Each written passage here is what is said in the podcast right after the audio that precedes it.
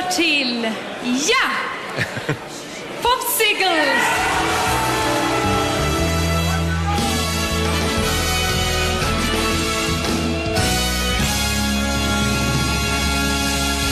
Vem ska säga de välvalda orden? Ja, egentligen gillar vi att vara elaka. Jag vet inte vad jag ska säga. Eh, tack till oss själva och varsågod. Och hoppas hoppas um, Arvingarna dör i någon tragisk bussolycka. Alltså?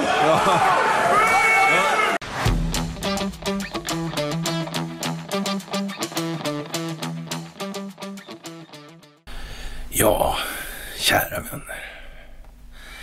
Det drar ihop sig. Det händer saker hela tiden. Och det blir bara allt mer tydligt.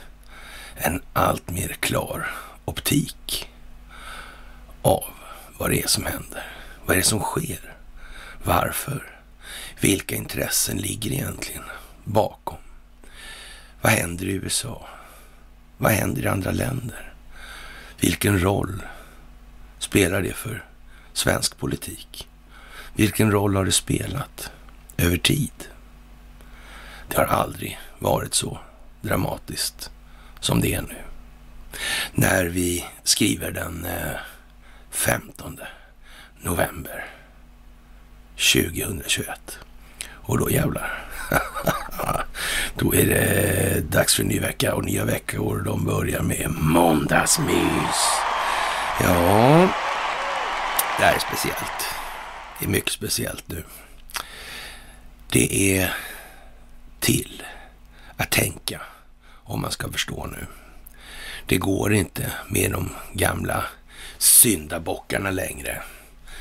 Det är några som har tänkt till för länge sedan. Några har verkat utan att synas och lagt skulden på andra. Hela tiden återkommande. Över, ja, sekel faktiskt. Det här är gammalt. Det är de gamla reminiscenserna av de Ostindiska kompanierna som lever kvar i en förfinad form. Ni förstår det här nu. Ni ser hur spelet spelas. Ni vet vilka parter som regisserar. Vilket modus operandi som används. Vilka syften som ligger bakom den utveckling vi nu ser. Med den lilla passagen numera. Att nu finns det krafter som motverkar den djupa staten. Och det har det funnits under lång tid. Men eh, värdigt motstånd skulle man kunna säga. Men nu är det för sent. Nu är den katten ute ur lådan. Och den är både stor, har vassa klor och stora tänder. Den stoppar man inte in i den här lådan igen. Det är bara så. En insedd insikt går inte att göra osedd. Så är det. Ni ska ha det största tacket som går överhuvudtaget för att ni hakar på det här. Och jag vet att det kan kännas tröstlöst mellan varven. Absolut. Men eh, det kommer ljus och det lättar upp. Det finns en glädje i att se andra människor som också förstår.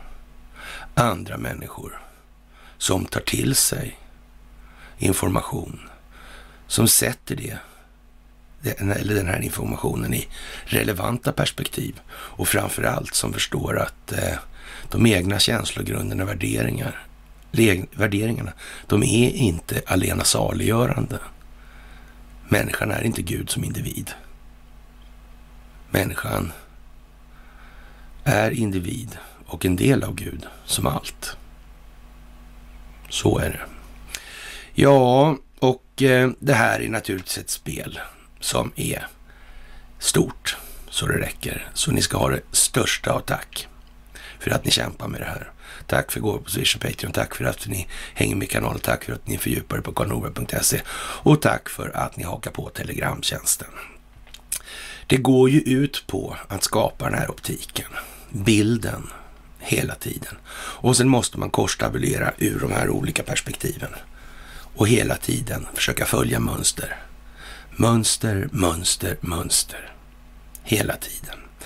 Och om vi tar oss tillbaka lite grann till förra myset då så kommer vi ihåg att DN har börjat uppföra sig lite konstigt då sådär. Och ja, det här med hur svenska politiker egentligen uppför sig och vilket syfte som ligger bakom allt de gör. Det börjar ju bli något riktigt pinsamt nu.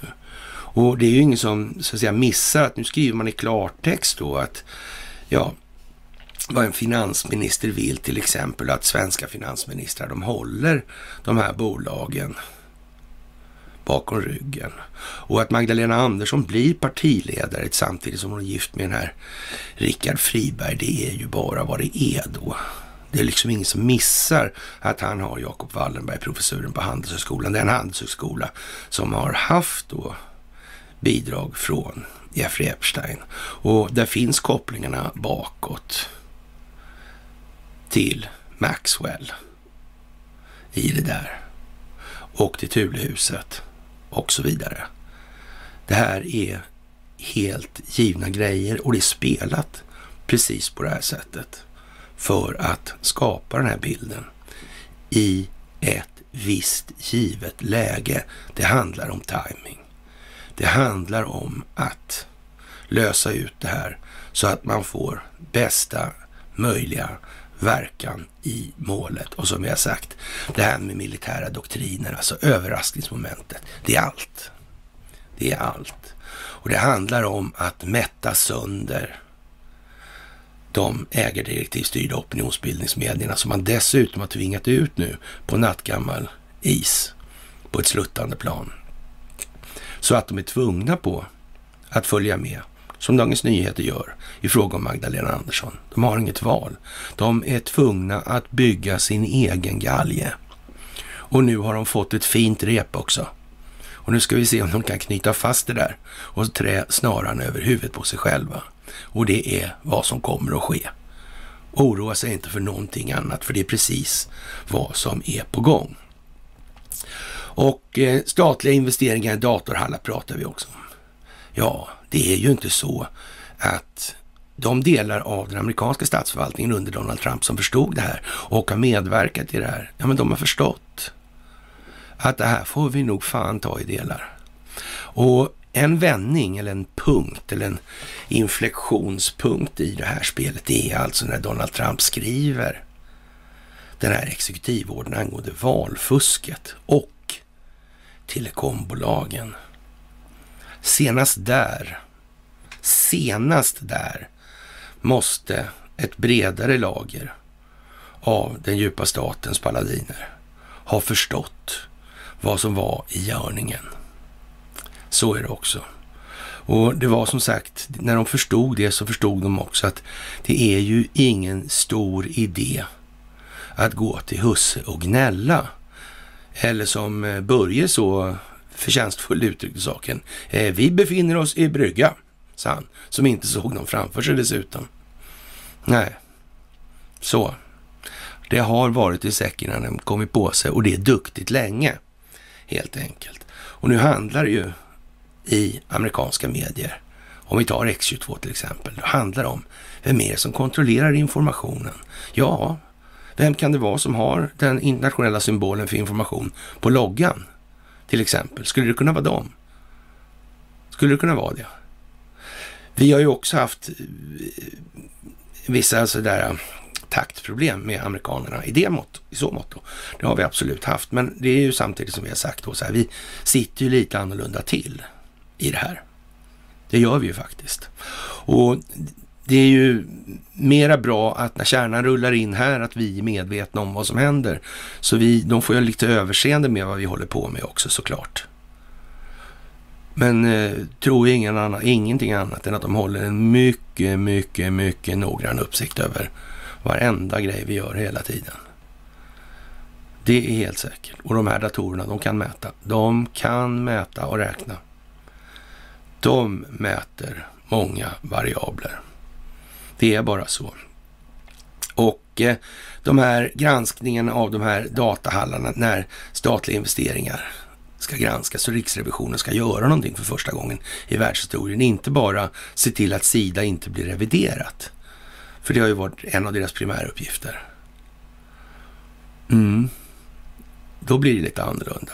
Då blir det inte bara så jävla lite annorlunda heller. Och eh, vi får väl med viss tillförsikt se tiden när det kommer att bli så att det här med FRA-lagen, det är ju ingenting som omvärlden har råd med heller. Svenska rättssystemet är ingenting som omvärlden heller har råd med i en omfattning som råder idag till exempel. Det går inte. Absolut inte. Och eh, ja, det är, i USA så kan man ju till exempel se hur man nystar upp det här nu. Till exempel det här med projekt Veritas. Det är ju en fälla rakt av. Det handlar om att exponera FBI. Det handlar om att exponera de delar av amerikanska justitiedepartementet som är genomruttna.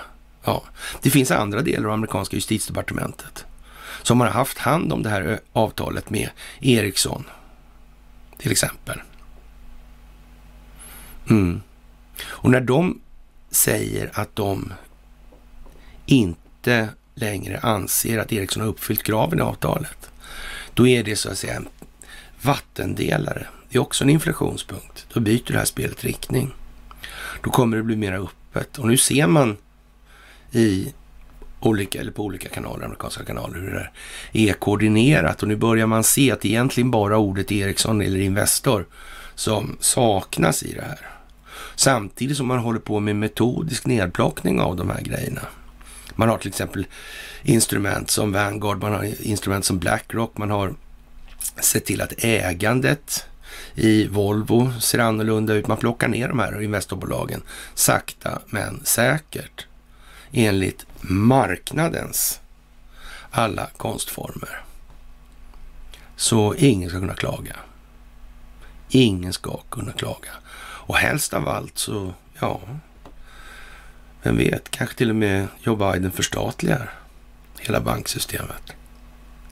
Och man kan väl säga så här, om det finns cash och man har ett statligt transparent banksystem, då blir det inte så mycket utrymme kvar för den djupa staten att hålla på med dagens övervakningskapacitet. Mm, så är det också. Den teknologiska utvecklingsnivån är nu vad den är och den kan vi inte backa ifrån. Det är så vi måste se på saken också. Det måste många, många människor förstå nu. Och eh, ja, det här med vårt svenska försvar, jag vet inte, vi ska väl kanske säga någonting om det också i det här. Och det är ju naturligtvis en sällsynt olycklig omständighet att vi har ett genompolitiserat försvar. Det är totalt värdelöst och, värdelöst och helt misslyckat. Bara den lilla detaljen att det här med kalla kriget kommer att visa sig vara ett rent bedrägeri. Ja, hur stora är egentligen då möjligheten att det går att snika runt en massa lömska ryska typer i björnskinnsmössor och, och fundera på att invadera Sverige för med de är avundsjuka på vår livsstil. Avundsjuka på vår livsstil. Förlåt? Eva? Men eh, nej, vet inte, tror inte riktigt på det. Va? Det skulle kunna vara så att eh, det är ett hittepå, kanske. Ja, som sagt. Och allt det här är ju sådana saker som sitter ihop. Vi vet allting och har vetat länge hur det här med Clinton, kopplingarna till Fusion GPS, kopplingarna till Perkins och så vidare. Hur det här åtalet mot Sassman öppnar upp det hela som ett litet fönster. Men det kommer in en massa ljus och då försvinner mörkret. Det går inte att dölja längre saker där alls. Det syns istället en massa saker som ser ut som inte alls vad man har sagt det ska se ut som. Det är något helt annat. Och det är vid den punkten vi befinner oss nu. Det kommer gå otroligt fort. Och den våta drömmen för den djupa staten nu, det är naturligtvis en jättepandemi. En krigshistorien. Falsk flagga med stort genomslag och så alla funderar på det och så man kan skymma det här ekonomiska haveriet som i grund och botten beror på samma sak som vi har tjatat om i decennier. Det beror på att det enskilt, eller att det valutafinansiella systemet ska jag säga, består, eller i huvudsak i alla fall ett utslutande delar, har ett betalningsmedel som består av enskilt kontrollerade räntebelastade skulder och nu är det här skitsystemet skuldmättat. Svårt? Nej, det är det inte. Men eh, det är lite grann kvar med det här med inflation till exempel. Att inflation betyder faktiskt inflöde. Inflare på latin då kommer det av. Ja, det betyder inte prishöjning ens.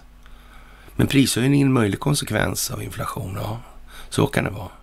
Men om alla pengarna tar vägen till den finansiella delen av ekonomin, ja då blir det ingen prishöjning. Och därför finns de här leveranskedjestörningarna. Helt enkelt. Och vi har ju kört det här i en evighet nu med våra rätt så uttjatade liter diesel. Mm. Det är samma sak i alla andra länder. Konstigt överallt. Märkligt det där. Alla lider av samma åkomma. Borde det inte finnas liksom en motpol någonstans där det är liksom tvärtom då? då? Men varför är det så? Vad är det det beror på egentligen? Ja, den gemensamma nämnaren i det här, det är banksystemet. Och det är det valutafinansiella systemet. Och det spelar ju ingen roll vilket namn man sätter på den här valutan eller värdemätaren. För skulden den har en löptid, den har ett nominellt belopp och den har en räntekostnad. Ingen av de faktorerna förändras det allra minsta för man kallar den för norsk krona, euro, svensk krona, pund, dollar eller vad som helst. Finns ingen möjlighet helt enkelt. Och det bör man tänka på nu hela tiden. Det är det som ska döljas. Och det här har man alltså från den djupa statens sida vetat hela tiden. Man började försöka sjösätta det här 1926 och det var en gubbe som hette Hjalmar Schacht som gjorde det. Det där var lite sting, eller ja, så att säga, känsligt på den tiden, så det vart massa turer kring det där och han hade då ett benäget bistånd av en gubbe som var chef för Bank of England som hette Montague Norman med tillnamnet Ring då, eller kollet, som är en slags kolvring då. Och eh, ja, det där är ju lite eh, eljest att, att Bank of England låg bakom det här, för det var det, de som finansierade, eller ordnade en stor del av den finansiering som låg bakom Adolf Hitler. Det kanske inte var så snyggt då att det var Bank of England som gjorde det tillsammans med Hjalmar Schacht och de här arkitekten bakom det där, han var svensk. Han var svenska i vanlig ordning. Han hette Marcus Laurentius Wallenberg. Så. Och sen hålls det på så här. Och den som reformerade det tyska banksystemet som var en av de punkterna som krävdes, förutom då att pundet skulle lossas från guldmyntfoten och att Ivar Krygers imperium skulle haverera och vem som vann på det kanske vi inte behöver utveckla ytterligare en gång i det här sällskapet i vart fall. Men andra länder har ingen koll. Så bara för att det här har brutits så slutar liksom inte uppgiften utan då går den vidare till andra platser. Så, så vi måste ligga på, vi måste sprida. Här måste det bli homogent i en annan omfattning och utsträckning än vad det behöver bli på andra platser eftersom det har varit så satans illa här. Så är det. Hjärntvätten har varit monumental, eller den mentala träningen som man säger på militäriska då. då.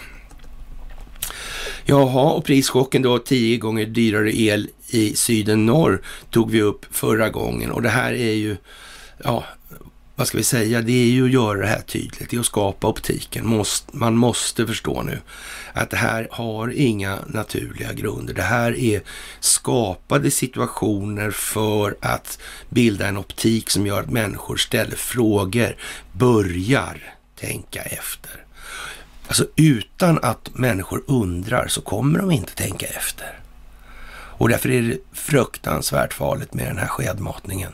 Kan man få några lösningar, dra åt helvete din dumma jävel, får man lust att skrika då. Det ska inte vara några lösningar här.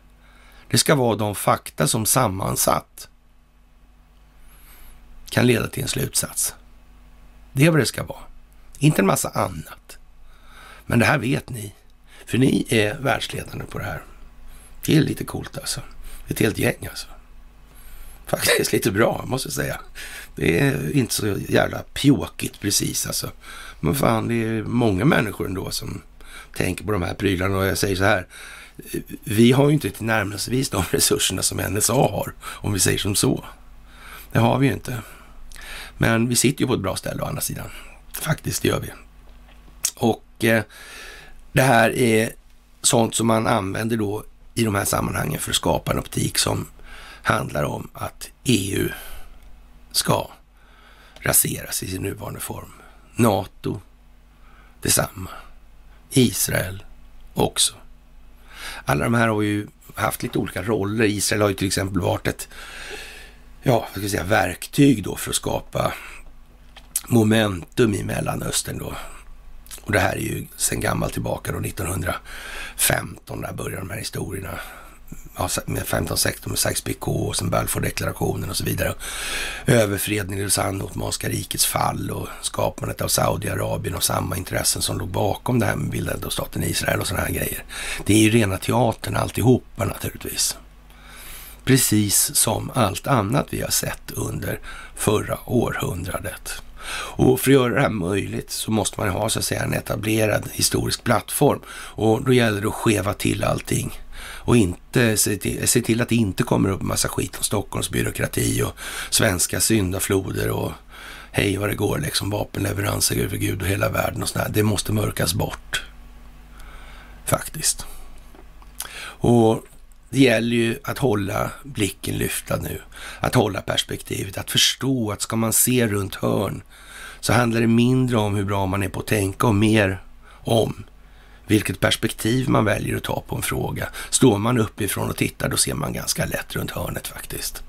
Ja, står man nere på gatan, ja då är det inte riktigt lika enkelt. Om man står på ena sidan av ett hus och ser runt det. Faktiskt. Ja, och den här lådan nu, eller väggarna då för den djupa staten, de krymper in på dem. Det här blir bara trängre och trängre i deras lilla box. Det går inte. Människor börjar kunna lägga ihop vad som sker utanför på ett helt annat sätt än vad som tidigare har varit möjligt. Och man visste för länge sedan att internet skulle komma.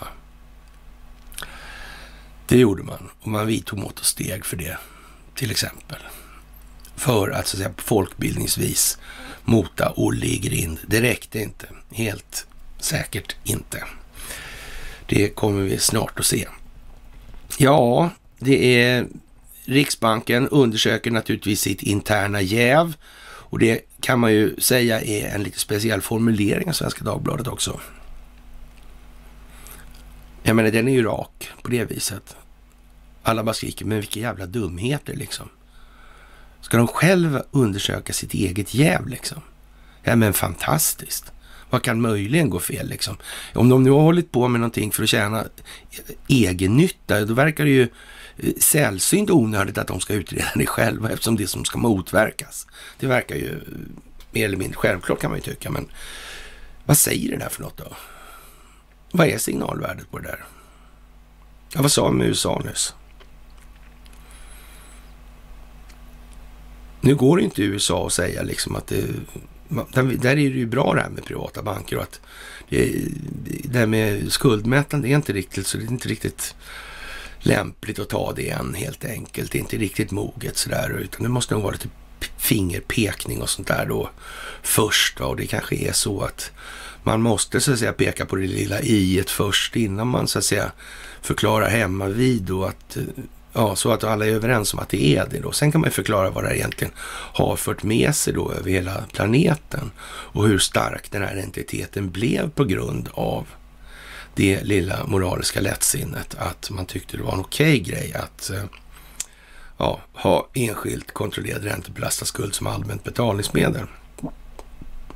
För det är så här också att det är individen som måste utvecklas. Det kommer alltså inte att räcka. Nej, det gör inte det. Det kommer inte att räcka att vi byter system bara. Det är individen som måste förändras. Annars kommer det inte fungera. Det är ovillkorligt.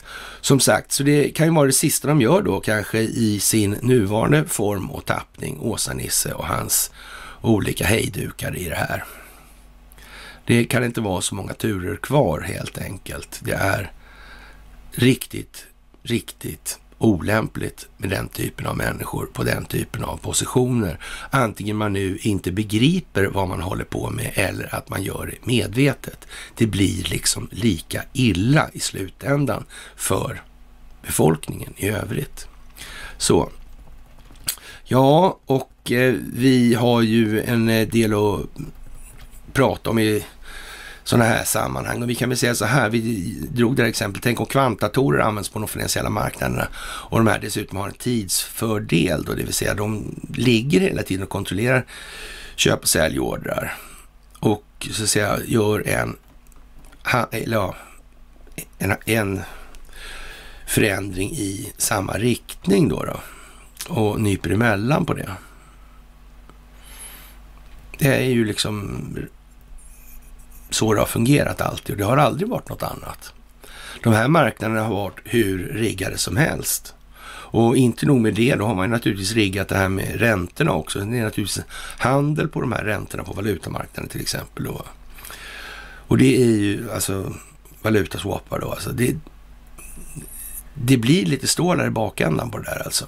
Om man säger så. Och noga räknat det gäller då FX-marknaden så är det jordens största marknad. Faktiskt och rätt så rejält mycket större än allt annat. Och där i finns det här skuggbanksystemet då som är något helt abnormt och inte överhuvudtaget kontrollerat av några tillsynsmyndigheter. Utan det är bankernas egen lilla värld. Och det här görs möjligt då genom att det finns sådana här skatteparadis eller offshore bankverksamheter runt om planeten. Och de finns ju då i samband ofta med kolonier. Märkligt va? Det kunde man aldrig ana att det skulle vara så. Och där finns det för övrigt nästan alltid barnhem också. Mm. Det är ju speciellt. Det får man ändå säga. Och det kommer ju naturligtvis att visa sig också. Det här sitter ju ihop eftersom det är ju liksom samma lilla kluster det handlar om. Och nu börjar omvärlden att förstå det här i en helt annan omfattning och utsträckning än vad som tidigare varit fallet. Och det kommer att bli konsekvenser. Ja, Trots vaccinering återinför Nederländerna restriktioner över 16 000 smittade på ett dygn. Och det handlar naturligtvis om att ta ett varv till runt granen alltså. Det går för trögt. Det måste bli mer tydligt i det här.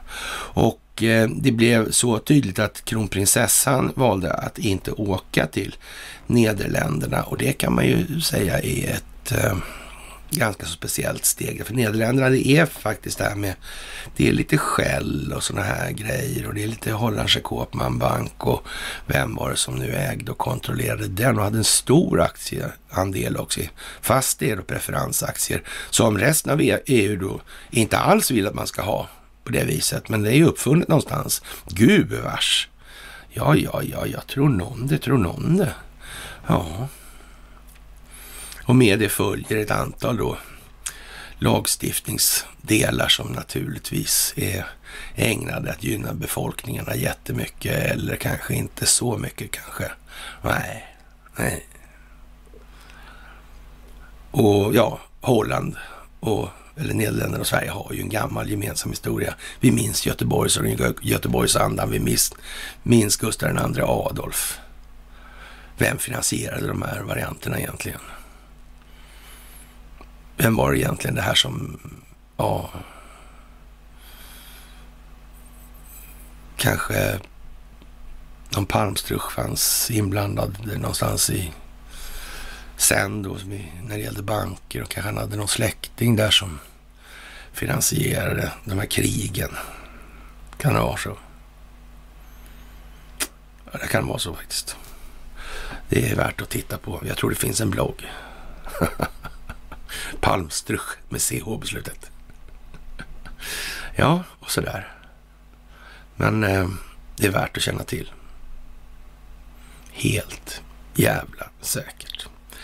Ja, och eh, man varvar upp det här igen då i Nederländerna. Man behöver se till att det opinionsmässiga eller opinionsbildningsmässiga klimatet är tillräckligt utvecklat för att kunna ta till sig nästa steg. Det går alltså inte att göra som jag försökte berätta om Ivar Kryger. Det är nu är vi framme vid Ivar Kryger här.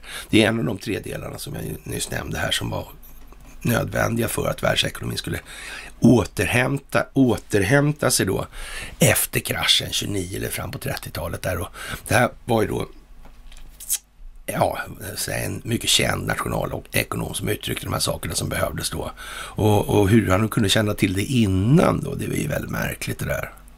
Men så blev det ju just så. Och sen återhämtade sig just och sen så blev det liksom Hitler-projekt big time där och så vidare i de här. Men det här kokar ner och det är samma bakom hela tiden. Och det är samma metodval, det är samma modus operandi. Och det är samma syfte. Hela, hela, hela tiden. Ja. Och det är en hel del som man måste känna till. Och ni är ju duktiga på att känna till de här grejerna nu. Det går ju som tåget, skulle man kunna säga. Eller som Tesla skulle väl då snarare Magdalena säga. Och med det kanske hon menade både det ena och det andra. Man vet ju aldrig, helt enkelt. Ja, och eh, vad ska vi säga, det här med Julian Assange. Och eh, ja, vad ska vi säga, det är uppenbart att det har varit ett eh, långt gånget samspel mellan rättsväsende och myndigheter i en rad länder där också Sveriges agerande spelar en central roll i de här. Och eh, man förskjuter och man oskadliggör då, eller man förskjuter fokus och oskadliggör massa olika saker i det här och det är ju en rättsröta som saknar motstycke historiskt naturligtvis. Och den här Marianne Ny är väl fortfarande vid liv antar jag och hon kommer väl få ett eftermäle som är lite speciellt. Å andra sidan är hon naturligtvis i väldigt gott sällskap av en närmast oräknelig skock med sådana, vad ska man säga, välformaterade juristskallar alltså. Det, man, man, kan ju garva åt de här alltså, professorerna i planekonomi i Sovjetunionen. Visst kan man göra det alltså. Visst kan man göra det. Men man ska vara lite försiktig också nu. Det kommer finnas rätt många sådana i det här paradigmskiftet som kanske inte riktigt har varit klockrent på bollen. Noga räknat inte alls. Och det är en bra skock alltså. Och det är naturligtvis de som har försvarat det här systemet i alla möjliga former också. Så är det också bedrägerierna som har förevarit den, de måste exponeras och det är därför det ser ut som det gör. Därför blir det varv på varv i den här jävla covidiotin. Och det är som vi säger, det här vaxet är ett IQ-test. Det är vad det är. Det är vad det är. Sen är det naturligtvis som alltid i det här, det är precis som i 9-11 eller vad som helst. Det finns alltid flera syften bakom allting. Det är så. Och vi kommer få ihop det här. Alltså alla de här grejerna kommer sitta ihop på slutet. Det kommer sitta ihop med Estonia som sitter ihop med Palme som sitter ihop med kreditavregleringarna, vapenaffärerna, Stay behind, kalla kriget och så vidare och så vidare. Så här. Så bollar det på på det här viset. Det gäller bara att hitta ja, tonen, frekvensen, vågrörelsen som bär. Det är en bärvåg hela tiden man ska tänka på. Ja, faktiskt. Och vi kan väl hoppas jättemycket på att omvärlden är så duktiga som vi tror. Och de här datorerna är det. Så vi kan ha lite tillförsikt i det där och vi ska väl kanske inte utesluta att vi kommer få lite hjälp på vägen också. Av det enkla skälet att de vill inte få skiten i knät en gång till alltså. Och om, om de inte ska få det måste vi isolera det här. Och det rör sig företrädesvis då om Norden då. Faktiskt Sverige, Finland, Norge och kanske något mindre Danmark. Men det beror nog på lite hur man ser på saken faktiskt. Men i alla fall kan man säga nu värderingsmässigt så har man en spelordning som ser ut så. Men det finns ju massa saker när det gäller Danmark då som inte är, ja, det finns en ranking till exempel, eller en kategorisering inom IMF, Världsbanken och BIS. För Sverige, Danmark och Israel. Och den handlar om mental disposition kan man säga. Jaha, den tidigare riksdagsledamoten ledamoten Jörn Donner är död och han fanns med i en jävla massa sammanhang och det där är en eh, figur man kan gräva sig bak. Man kan titta vad han har pysslat med helt enkelt och vilka sammanhang han har figurerat och hur han har agerat i det. Vad ledde det där till? Vad kan han ha menat? Vad kan han ha tänkt? Vad kan han ha tyckt och varför? Och så vidare. Vilka tjänar han på det där då? Det finns en massa sådana här, eh, vad ska vi säga, saker som sticker ut. Anmärkningsvärda saker. Och det är värt att ta fasta på dem faktiskt. I det här. Det är värt att ta fasta på det. Det har inte varit möjligt att sudda på samma sätt. Det är ju klart, för, det är jättesvårt för oss på det här med Anskar på 800-talet liksom och kolla. Det är ju bara en gubbe som har läst en bok om det där. Så. Sen fick det allting bygga på det, sen var det inget mer liksom. Men naturligtvis, nu kommer det ju upp en massa grejer om vikingar. Men, men så sent som de här historieskrivningarna försöker förvanska och det, det blir mycket svårare. Det var ju redan så utbrett, det går inte liksom. Det var lättare grejer som hände på 1800-talet. Då kunde man ju säga att det var missväxt då under första halvan av 1800-talet. Vilket ledde till att då halva den svenska befolkningen emigrerade påstod man då. Det var ju bara det att det var ingen missväd på andra bredd, eller på samma breddgrader då parallellt. Liksom. Det var inte i Norge och inte Finland då. Så det var ju lite sådär va. Ja, men det där förstår ni faktiskt nu. Och eh, när det gäller Julian Assange så kan vi väl säga det är lite märkligt med den här frun då som är då advokat enligt uppgift då och mm, enligt eh, några uppgifter så svenska till exempel skattemyndigheten påstår att hon är född i Sverige, uppväxt i Sverige. Andra påstår att hon är inte ett dugg svensk och inte har någonting i Sverige att göra överhuvudtaget. Och så vidare. Hur kommer det här sig då? Vem är det som håller i trådarna där och varför gör man på det viset för? Vad ska man tjäna? Finns det att vinna på det? Finns det någonting som ska exponeras? Är hon från Sydafrika? Har Sverige med Sydafrika att göra? Överhuvudtaget. Finns det några affärer? Har Lisbeth Palme varit i Sydafrika? Har Stefan Löfven varit i Sydafrika? Har Dr. Alban varit i Sydafrika? Har Göran Persson varit där? Och så vidare. Kan det vara så? Och det kan vara någonting med det här. Det kan det vara faktiskt. Ja. Jaha, och eh, vad blev det av Sidney Powell? Har många undrat. Och det var väl så här att hon eh, torskade i en appellationsdomstol där och eh, man bestämde då att de här Cyber Ninjas måste då publicera sina sin information eller om förfrågningar då om olika saker då. Det är inga hemligheter, det går inte att göra så alltså. Och, eh, ja, och de, man fick, de fick massor med mera sådana här förfrågningar som en konsekvens av det. Det där är lite grann som vi sa nyss, man ska, för, man ska vara försiktig med vad man önskar sig i det här läget. Alltså när det gäller till exempel det här med centralbanken och förstatligandet för att införa den här hårda finansiella diktaturen som Joe Biden då ska införa nu och djupa staten ska beslå alla med elektroniska handbojor och chippa i tidningarna och ja, man får bara rätt, dricka barnblod och, och så kan man bli generalsekreterare i frimicklarlogen numera också. Tydligen. Ja, motsvarande. Mm. Och det här, men hur som helst, det, det, blir ju kanske inte riktigt så, så, så, utan det skulle kunna vara så att, ja men då förstatligar man banksystemet under för, förespegling att Joe Biden gör det där. Så, så jag kan de inte klaga i alla fall då liksom. Ja, och, och, och, sen så får man ju se till att hålla det här med elektroniska pengar på elektroniska och så får de andra vara fysiska. Så. Och då, så om man lagstiftar då att man har inte rätt att neka betalningar kontant, då är det ju liksom som det är i det här. Man kan ju lägga straff åt andra hållet också.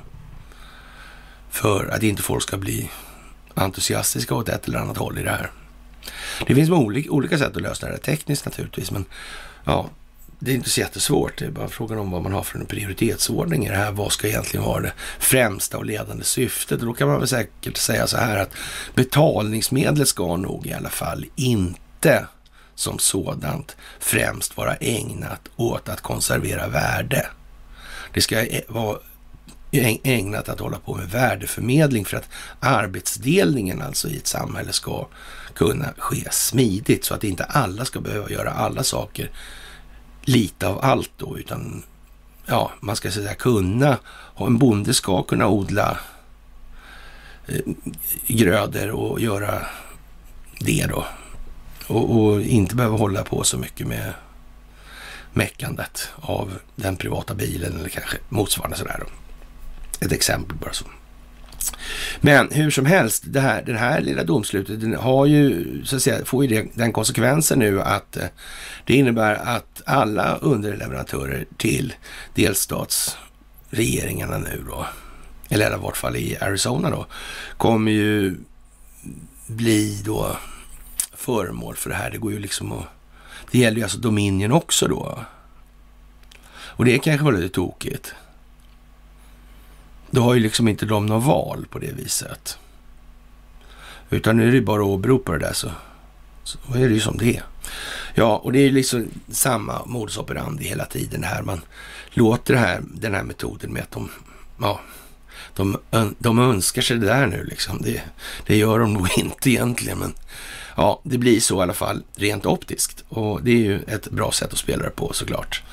Jaha, Dalarna vill kunna säga upp ovaccinerad vårdpersonal och det är ju lite eh, speciellt får man väl kanske säga då när man börjar ta till det här på det viset att och då kan man säga så här, arbetsgivare eller någon annan frågar om din hälsa, om du är vaccinerad eller något annat som du inte har lust att svara på, så kan du svara att det föreligger sekretess på den uppgiften i enlighet med första paragrafen 21 kapitel offentlighets och sekretesslagen då. Och eh, ja, om din arbetsgivare har kännedom om ditt hälsotillstånd, din vaccinationsstatus eller liknande så gäller den ovanstående sekretessen även dem. Dessutom gäller för arbetsgivaren sekretess enligt 39 kapitlet samma lag då.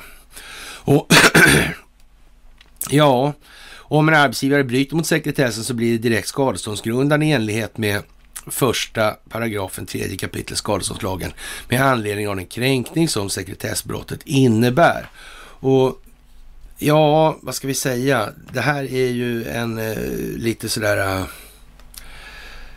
udda historia nu då, det kan vi, kan vi ju kalla det för då. Och när Dalarna vill säga upp ovaccinerat vårdpersonal, det blir ju liksom ett rätt så flagrant brott. Så alltså, det går inte, går inte att göra så mycket tydligare. Det är ju lite grann som eh, Hunter Bidens dator liksom. Som ser ut som det kommer ur en, ja, en eh, instruktionsbok för hemliga agenter. Sådär när man ska sätta någon på hållhakar liksom. Ja, lite så va. Lite så är det ju. Och, och ja, som sagt den här planläggningen den började inte i förrgår alltså. Det gjorde inte det, alltså, det är alldeles säkert.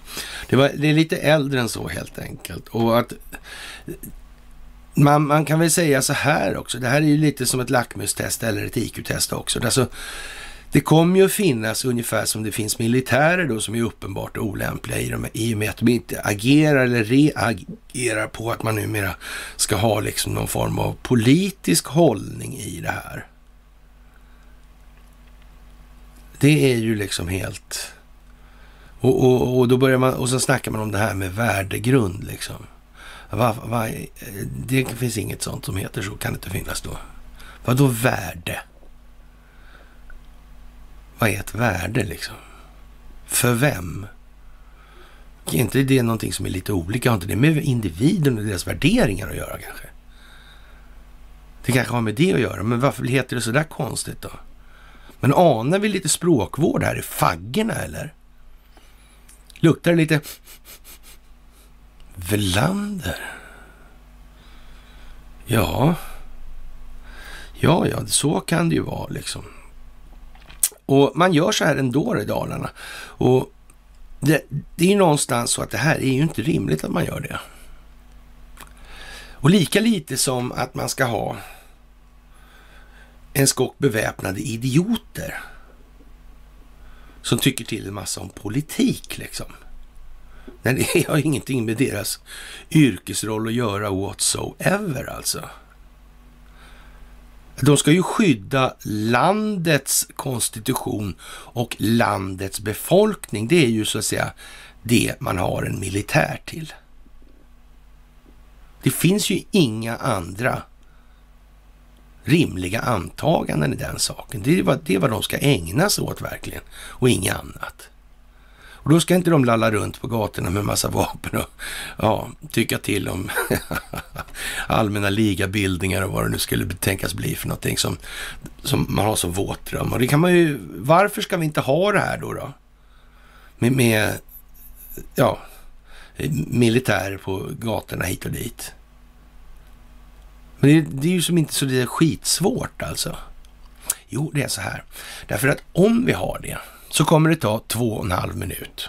Efter första förbandet, reguljära förbandet dyker upp där, så kommer det faktiskt komma någon och försöka sätta på de här ordentligt alltså. Kan jag tänka sig. Och vem kan det vara som ligger bakom det här tro? Vem kan det vara? Ja, nog tror jag det finns en och annan ja, som där lätt krigsskadad snubbe i Ukraina. Lätt krigsskadad som kan hantera vapen ordentligt och föra strid i bebyggelse dessutom. Ja, men det kan man väl ta hit ett par plutoner eller några kompanier. Mm? Och sen går det väl att trissa upp farten på det där ordentligt. Och vilka är det som får lida? Jo, det är befolkningen. Så befolkningen ska vara försiktig med vad de önskar sig för någonting i men ur det perspektivet. Det gäller liksom åt båda håll där. Med att man ska vara försiktig vad man önskar sig.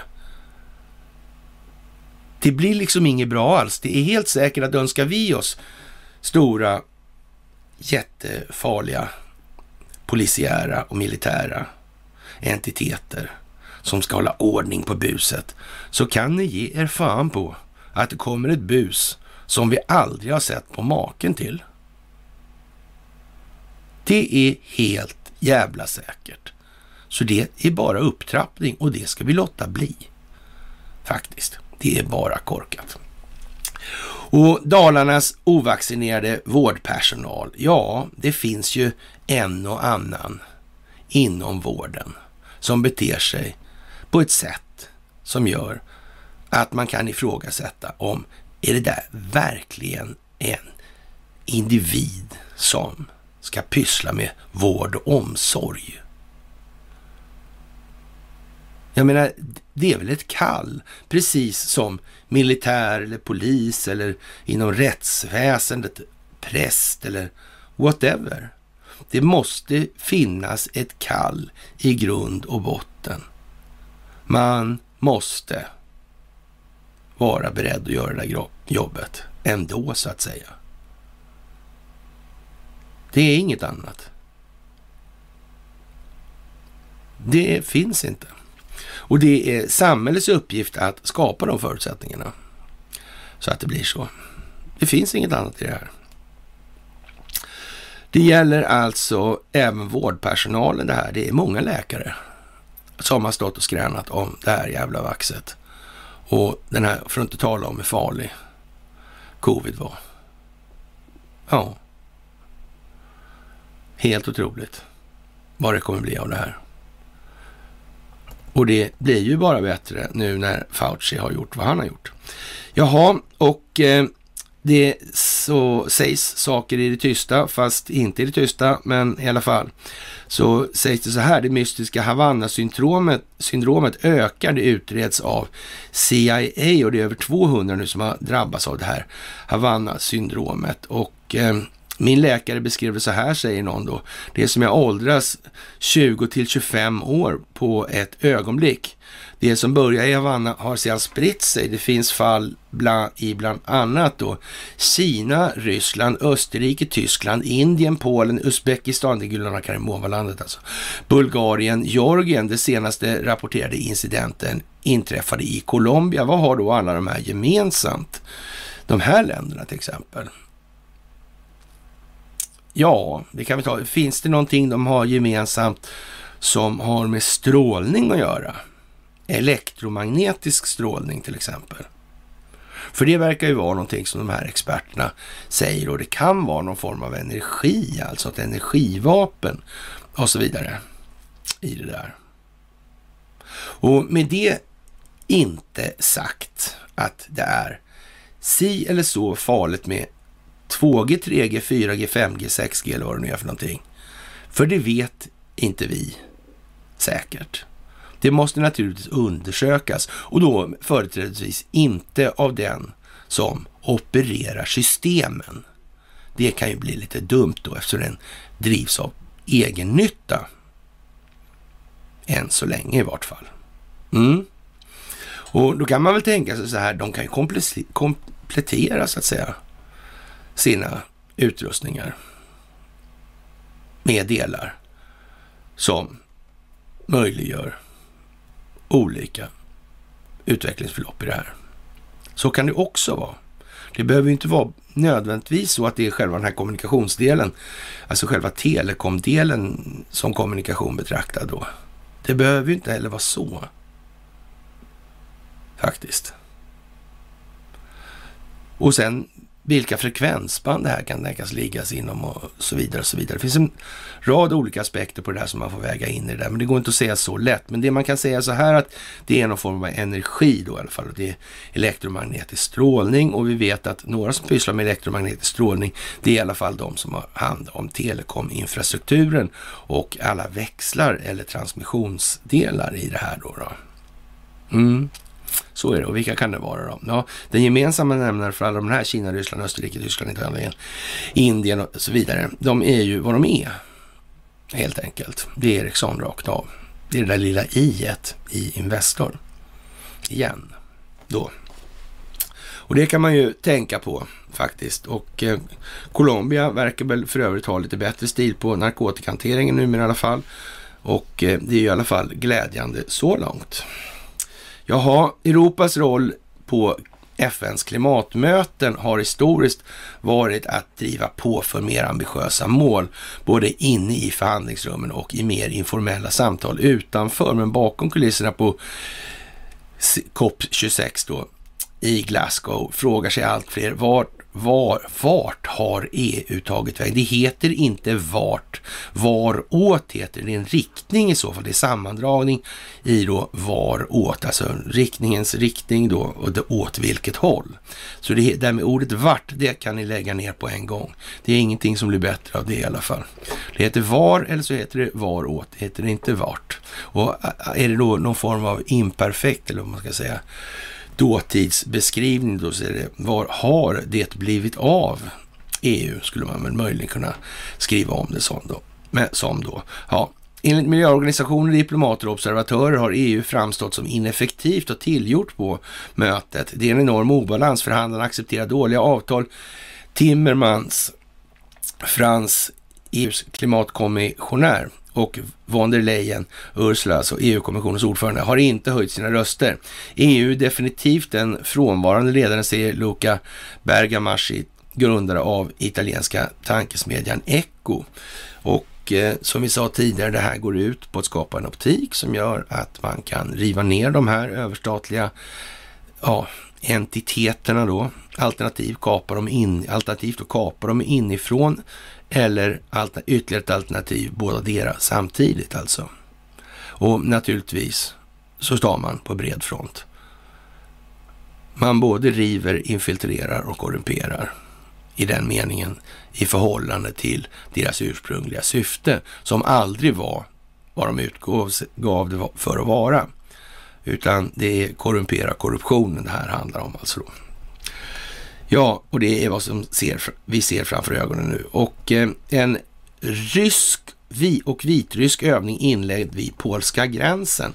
Och den här dörren går ju liksom igen nu lite grann då. Och i ett meddelande på Telegram skriver Vitrysslands försvarsdepartement att en gemensam taktisk bataljon av fallskärmsjägare från de två länderna, länderna genomför övningar i västra delen av landet. Enligt uttalandet är övningen ett svar på den ökade militära aktiviteten vid gränsen. Ryska flygplan och Belarus, eller ja, vitryska militärhelikoptrar deltar också i övningen. Enligt ett uttalande från ryska försvarsdepartementet ska Moskva ha skickat fallskärmsjägare till Vitryssland för en gemensam överraskningskontroll av stridsberedskap. Och ja, som sagt, det här är ju en lite klar signal helt enkelt. Alltså. Eh, vi har kallt stål här om det är så att ni vill ha alltså. Så. Men eh, är ni artiga och trevliga så fine.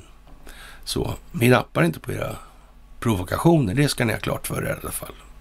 Men om det behövs, då gör vi det. Det gäller så att säga att visa båda delarna i det här. För de här människorna som sitter på andra sidan staketet nu, alltså den djupa staten, de är oerhört pressade i det här läget. De har ingen handlingsfrihet kvar alls. De är långt efter på bollen och de måste försöka skaffa sig ett informationsförsteg i någon som helst omfattning och det har de inte längre. Det har de inte längre. De är hela tiden utsatta för otur, det vill säga någon annan har tur. För någon annan kommer omständigheterna till förberedelse nu. Det är de här inflektionspunkterna. Nu kommer man att exponera de intressen som ligger bakom. Och givetvis finns det ju massor med folk som exponerar. Nu ligger frimurarna bakom och nu kommer dödsskalle eller Skallen Bones blodsrit gänget och nu kommer, ja, och så det här vanliga alltså. Mm. Men kom igen nu alltså. Om vi befinner oss i krig, eller gör vi inte det då? Det moderna kriget ser ut som vi beskriver alltså det. Ska vi diskutera det också då? Då föreslår jag att alla de här människorna, som, och de här inbördeskrigsdårarna, de kan väl förklara för oss då vad ett inbördeskrig är för någonting. Det måste i alla fall vara två jämbördiga parter som kan ägna sig åt taktisk och strategisk planering och genomförande upp till regional, regional nivå. Det måste det vara åtminstone.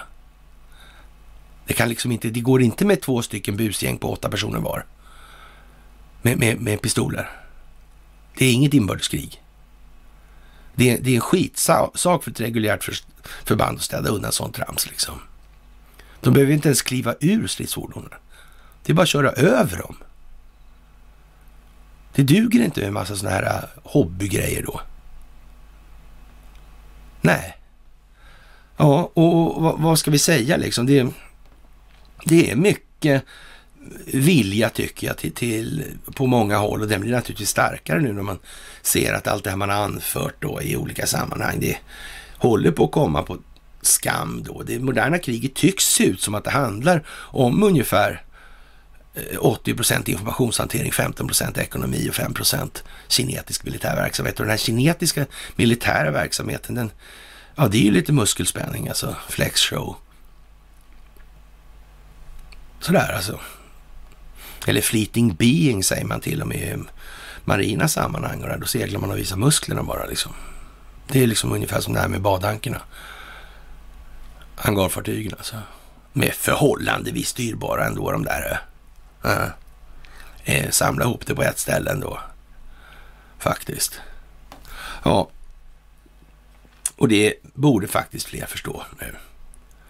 Och om det nu är så att det här moderna kriget ser ut som det gör, ja då får man ju titta på om nu är det ju så här att nu börjar ju amerikanska medier faktiskt röra sig åt det hållet. Vem är det som kontrollerar narrativet då? Alltså vem är det som be, alltså, bestämmer vad som ska vara den offentliga eller officiella problemformuleringen? Vilket syfte ligger det här?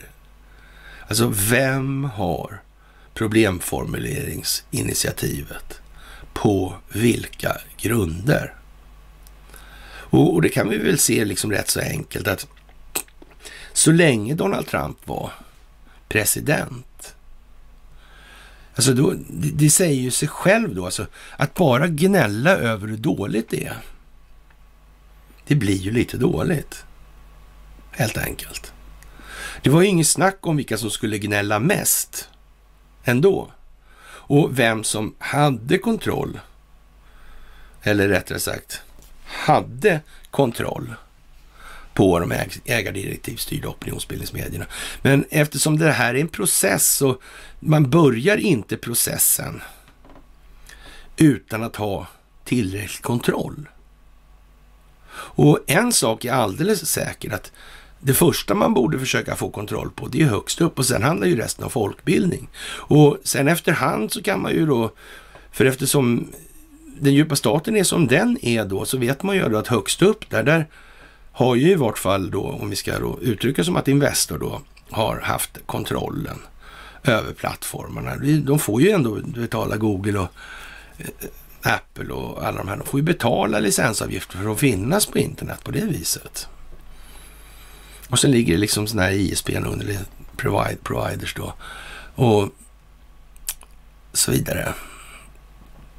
Mm.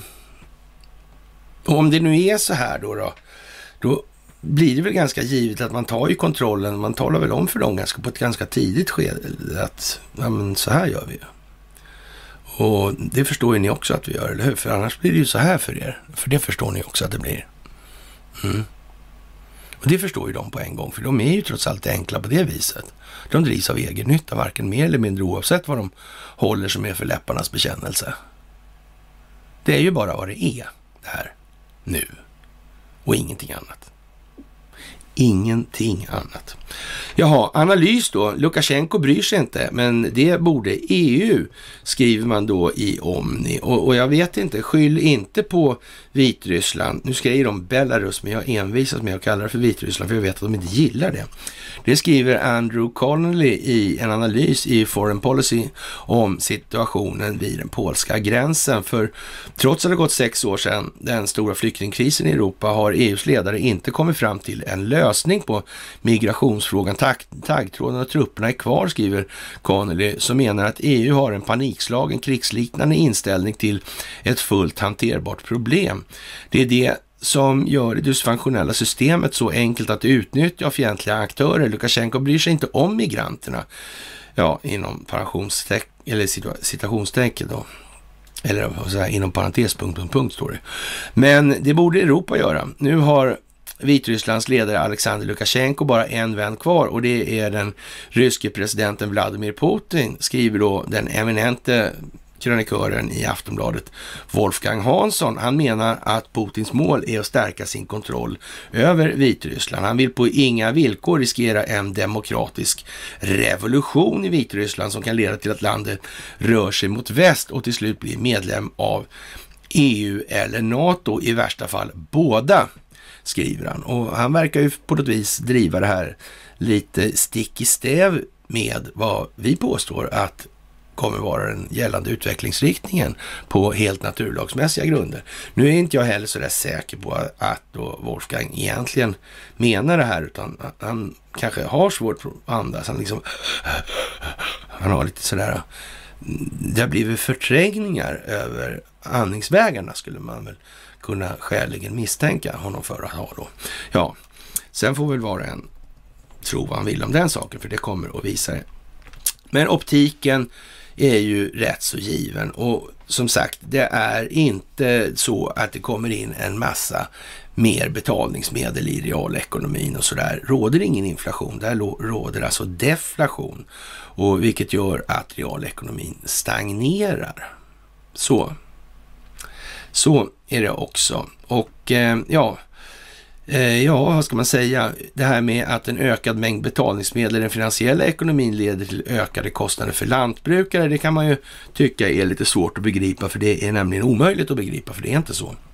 Det kan inte bli så. Och eh, ja, mjölk och ostälskare får vara redo att öppna lädret rejält för, framöver. Och jag antar att det här med att kalla då plånbo, plånboken för lädret eller libran eller sådär. Det är sånt som man brukar göra. Det är liksom lite, det är vanligt i tidningarna, de har gjort länge. Sådär. Och möjligen så är det väl så att de känner sig lite eh, överkörda numera och tycker att det här är lite segt. Och, och det kommer ju mer av den varan. Alltså det är till och med de släpper in några riktiga skumma typer i tv numera. ja, men vi kommer till den strax. Det är lite lattjo. Släkten är värst. Ja, ja, priserna på mejeriprodukter lär höjas inom kort, skriver man då i Aftonbladet. Det kommer att märkas ganska, av ganska våldsamt märkas av ganska våldsamt de kommande månaderna, säger Peder Tuborg, vd för Arla Foods till ATL då. Och eh, ja, vad ska vi säga? Det där är teater alltså. Det är konstgjort. Det är ingenting annat.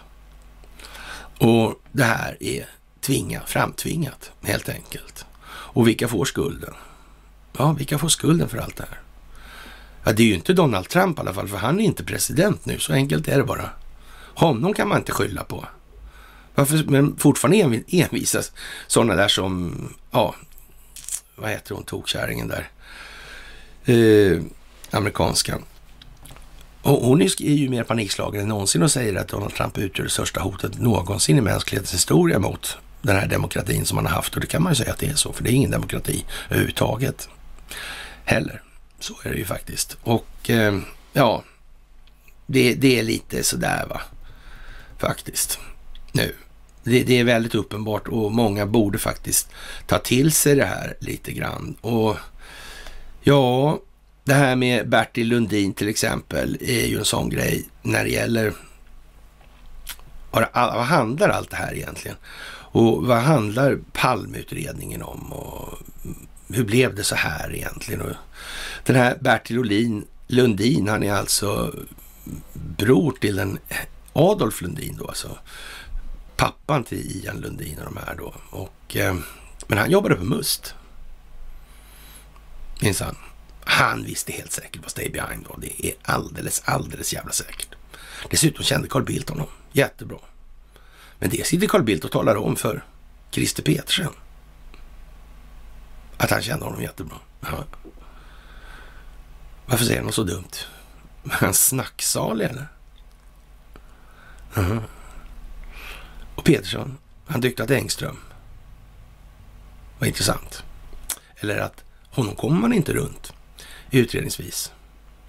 Och sen finns det en massa om det här. Naturligtvis.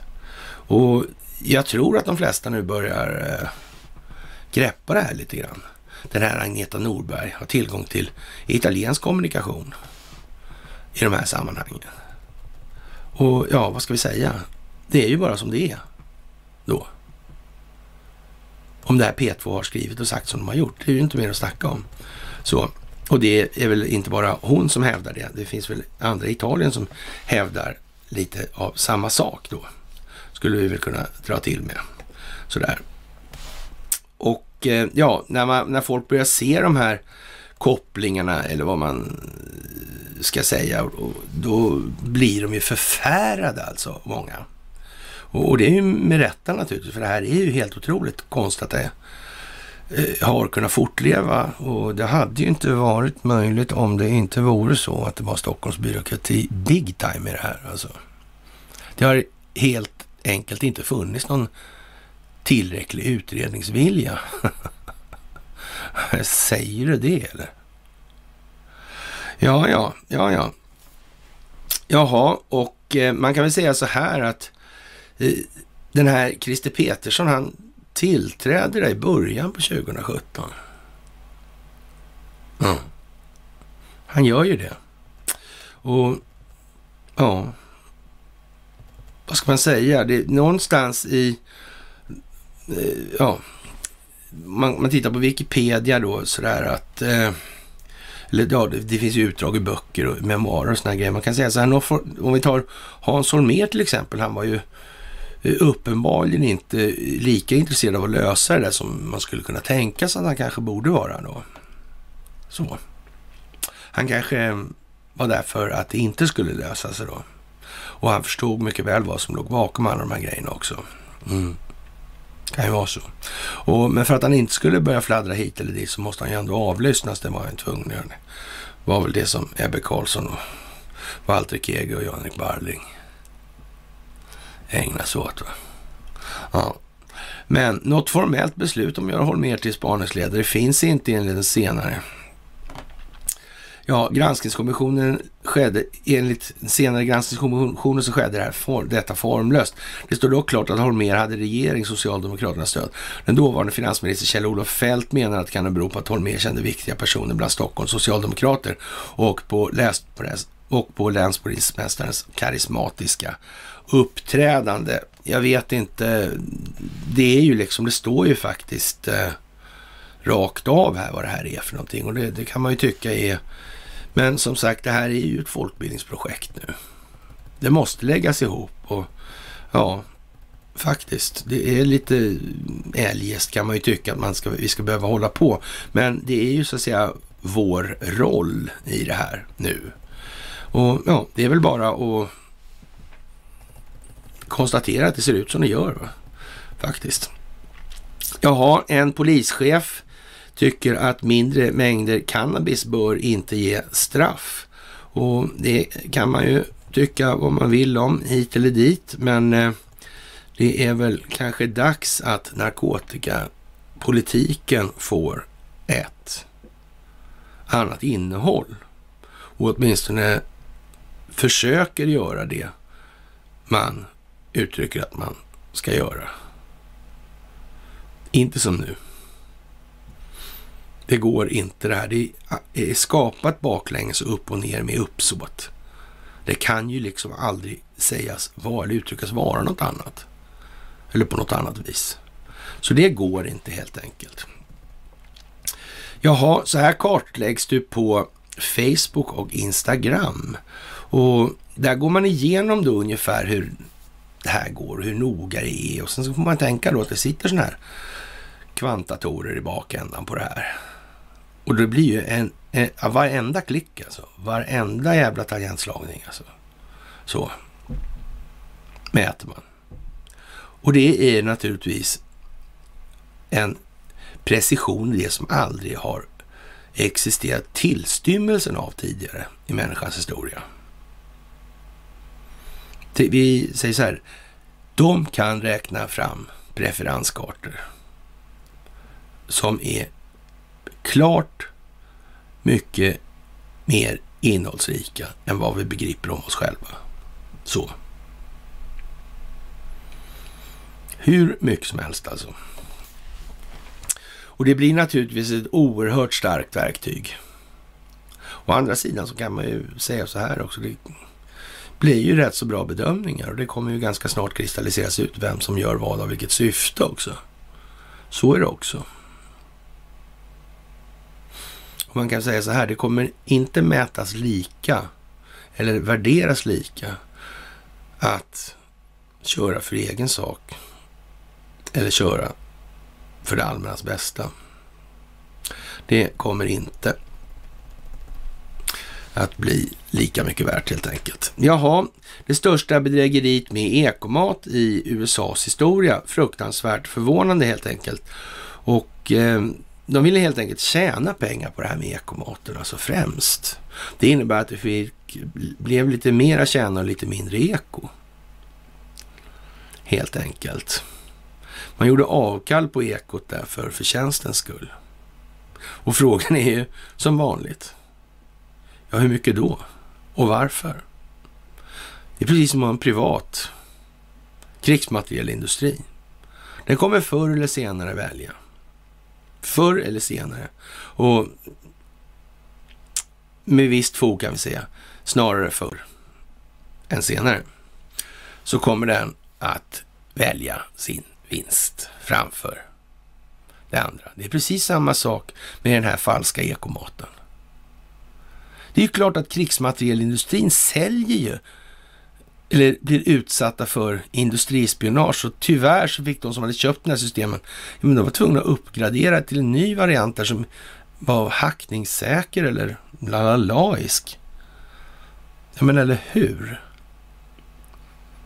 Ja, men de skulle inte använda det så. Nej, skulle inte göra. Nej. Nej, nej. De skulle inte uppmuntra till... Var fanns det inga in, in, alltså, industrispionage så är de tvungna att uppfinna det för att hålla liv i den egna verksamheten, punkt slut. Och dessutom måste de uppfinna fiender hela tiden. Det är också så i det här. Ja, men om alla länder hade en försvarsindustri som så att säga eh, såg till det, ja, den strategiska och taktiska militära förmågan främst. Och så lite som möjligt, eller ingenting alls, helst då. Till då bara tjäna på det då. Jag menar alltså, hur kan det här bli? Och det är otroligt märkligt att det har passerat så länge som det har gjort alltså. Man kan inte ha enskilda nyttomaximeringsintressen i sådana roller. Man kan inte ha dem eh, på alltså, helt avgörande infrastrukturella funktioner heller. Det tror väl fan det att de kommer börja utnyttja det. Nej, nej, det där vill inte vi ha. Vi skulle, nej, nej, nej. Det är fria marknaden. Ja. Men ni åker för fan fast för mutor hela jävla tiden, överallt alltså. Men det är för allmännas bästa alltså. Jaha. Ja, det är märkligt alltså. Fan trot. Ja, sådär. Ni vet ju själva.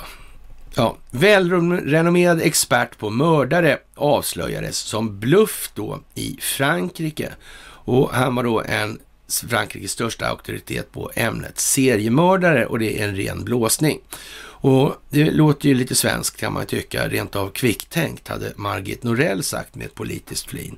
Och vi kan ju inte eh, liksom värja oss riktigt från intrycket att det vänta nu, men har inte det där med förträngda minnen, har inte det liksom varit en, liksom, gick inte massa rättsinstanser eller domstolar igenom utbildning med den här skiten alltså?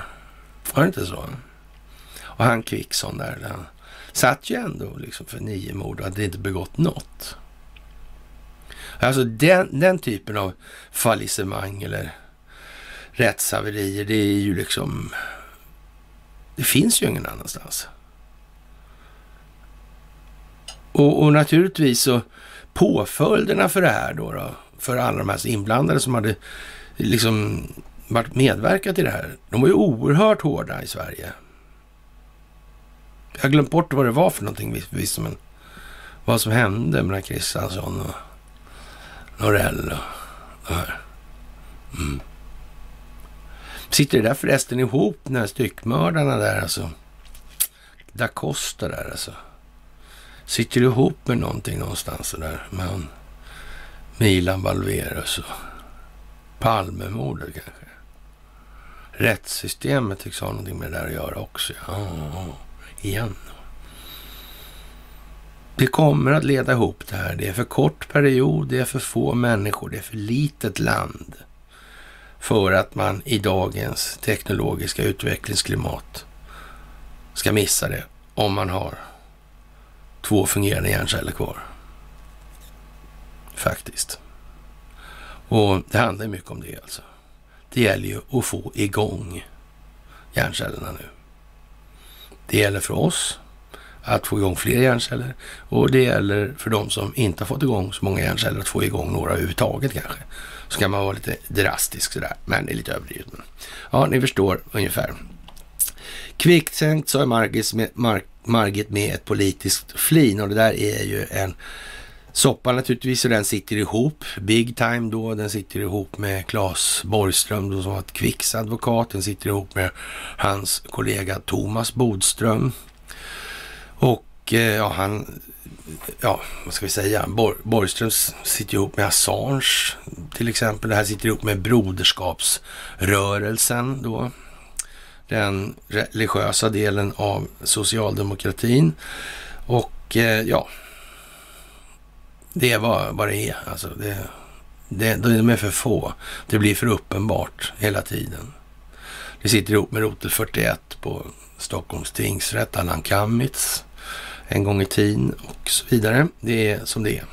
Jaha, i talibanlandet då, då i Kabul, Afghanistan, så gör man så här numera att man samlar ihop de här narkotikamissbrukarna och eh, låser in dem för behandling, helt enkelt. Nu är det färdigknarkat där. Man gör det handgripligt alltså. Och det är ju lite sådär va. Annorlunda. Men vem vet? Vem vet? Kanske talibanerna har en idé, om, en idé om hur man gör det så att det faktiskt fungerar. Man skulle väl kunna säga så här att framgångarna med svensk narkotikapolitik, vi pratade just om det nyss, så de är väl ändå, alltså, eh, om inte fantastiska, för det kanske är lite överdrivet att, hålla på sådär, men mm, man skulle kunna dra till och säga så här, de, de är ju lätt överskattade kanske möjligen. Skulle det kunna spegla någon form av syfte som kanske inte är vad man har gett sken av då? Skulle det kunna vara så? Eller?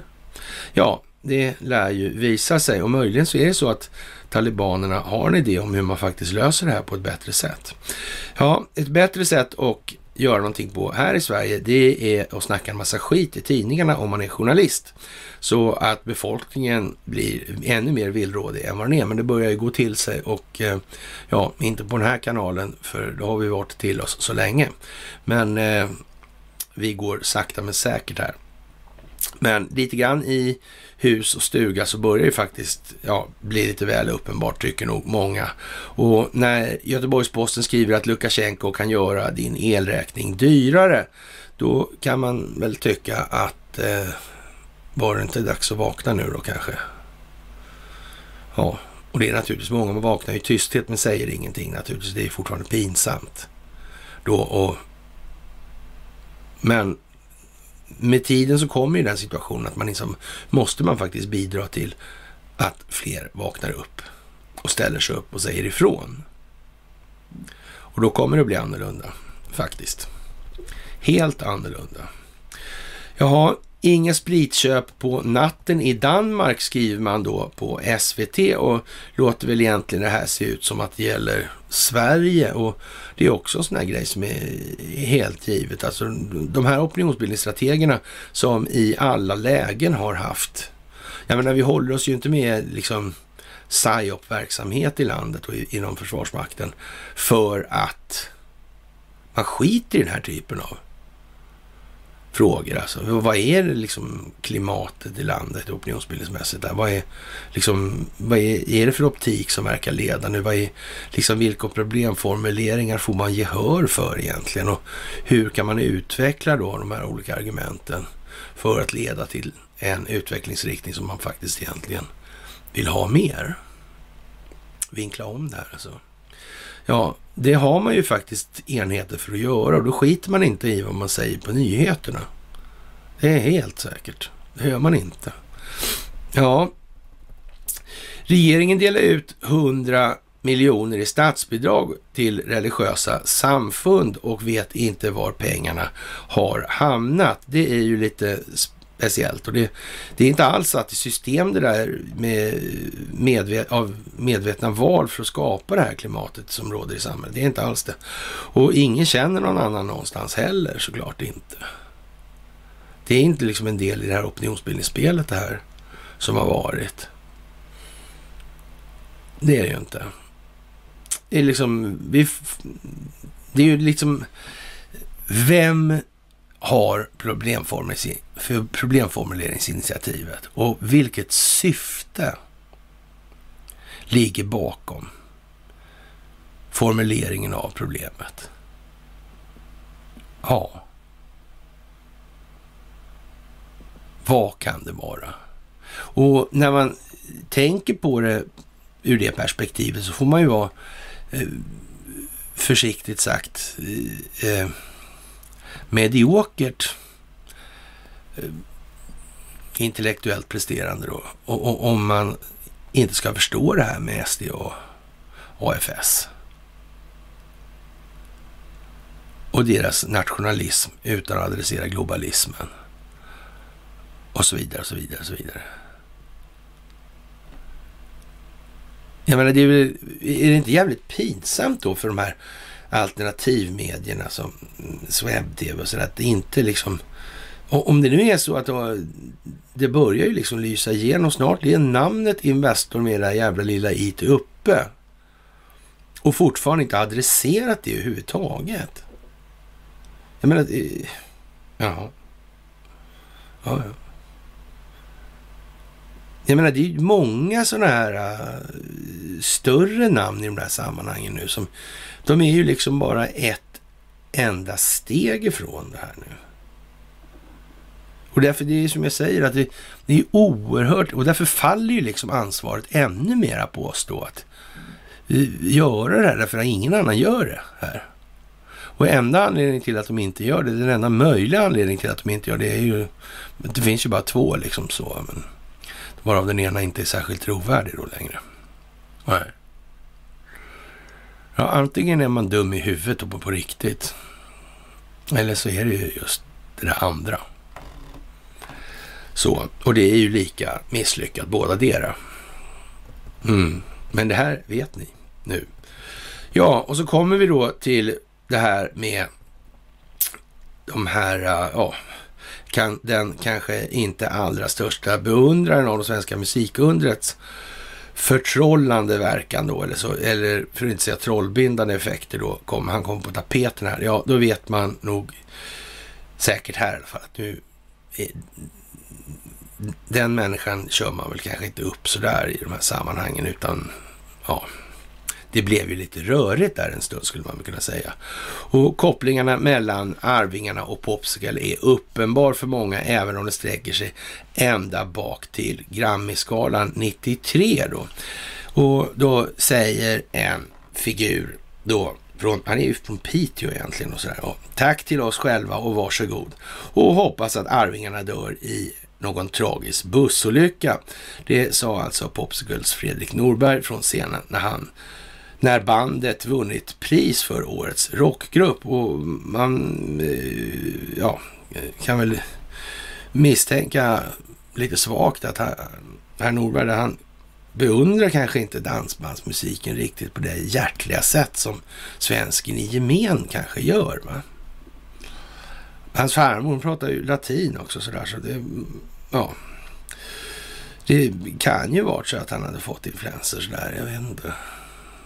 Det skulle kunna vara så faktiskt i något sammanhang i alla fall. Något enstaka korn vart det nog. Jaha, och eh, det här är intagna på Vipeholmsfältets ihjäl. Och det är när Thomas Kanger har skrivit en ny bok i det här och man då de här svältes ihjäl med flit då alltså. Det noterades alltså som passiv dödshjälp och det kan man ju tycka är märkligt och problemet är ju det här att det är inte kanske liksom spetsen på ett, toppen på ett isberg vi ser i det här, eller det är det rättare sagt. Så där, därför att den här, man hittar de här massgravarna uppe på Frösön till exempel med flera hundra lik i då. Det är ju inte den enda massgraven precis i de här sammanhangen. Och det är precis som vi har sagt tidigare, vi kommer fortsätta att säga det varenda gång. Därför att man hade alltså en församling också här, så den, på den tiden var det inte skattemyndigheten som hade hand om folkbokföringen, utan det var kyrkan. Ja, och det innebär att hamnar man i Dårhuskyrkans böcker, då var man för tid och evighet borta och ingen kunde veta var man höll hus någonstans överhuvudtaget. Det gick att stoppa undan folk hur mycket som helst i det här. Och det var bara att säga att han var intagen på Dårhus och hade dött. Och det är ingen som kunde kolla någonting i något som helst sammanhang. Och begravningen ägde rum där någonstans och det var anonyma gravar och så vidare. Eller inga alls. Och massgrav. Ja. Och det här har man satt i system länge. Och det kommer att komma upp. Helt säkert det också. Jaha, vi har en hel samhällsklass som jobbar med nonsens. Nonsens då och eh, säger David Eberhardt då. Och det må ju vara så att det är så. Och, och det, det, är ju liksom inget fel på det viset kanske i det här han skriver, men det är lite tokigt ändå därför att det här handlar ju om Stockholmsbyråkratin och då lyckas han liksom förbise det här med det här med enskild nyttomaximering. Då, är det någonting bra det här då? då liksom, vad beror det här på att den sväller och sådär? Ja, den måste ju växa för att så att säga säkerställa sig själv. Mm. Till slut blir det bara korruption kvar.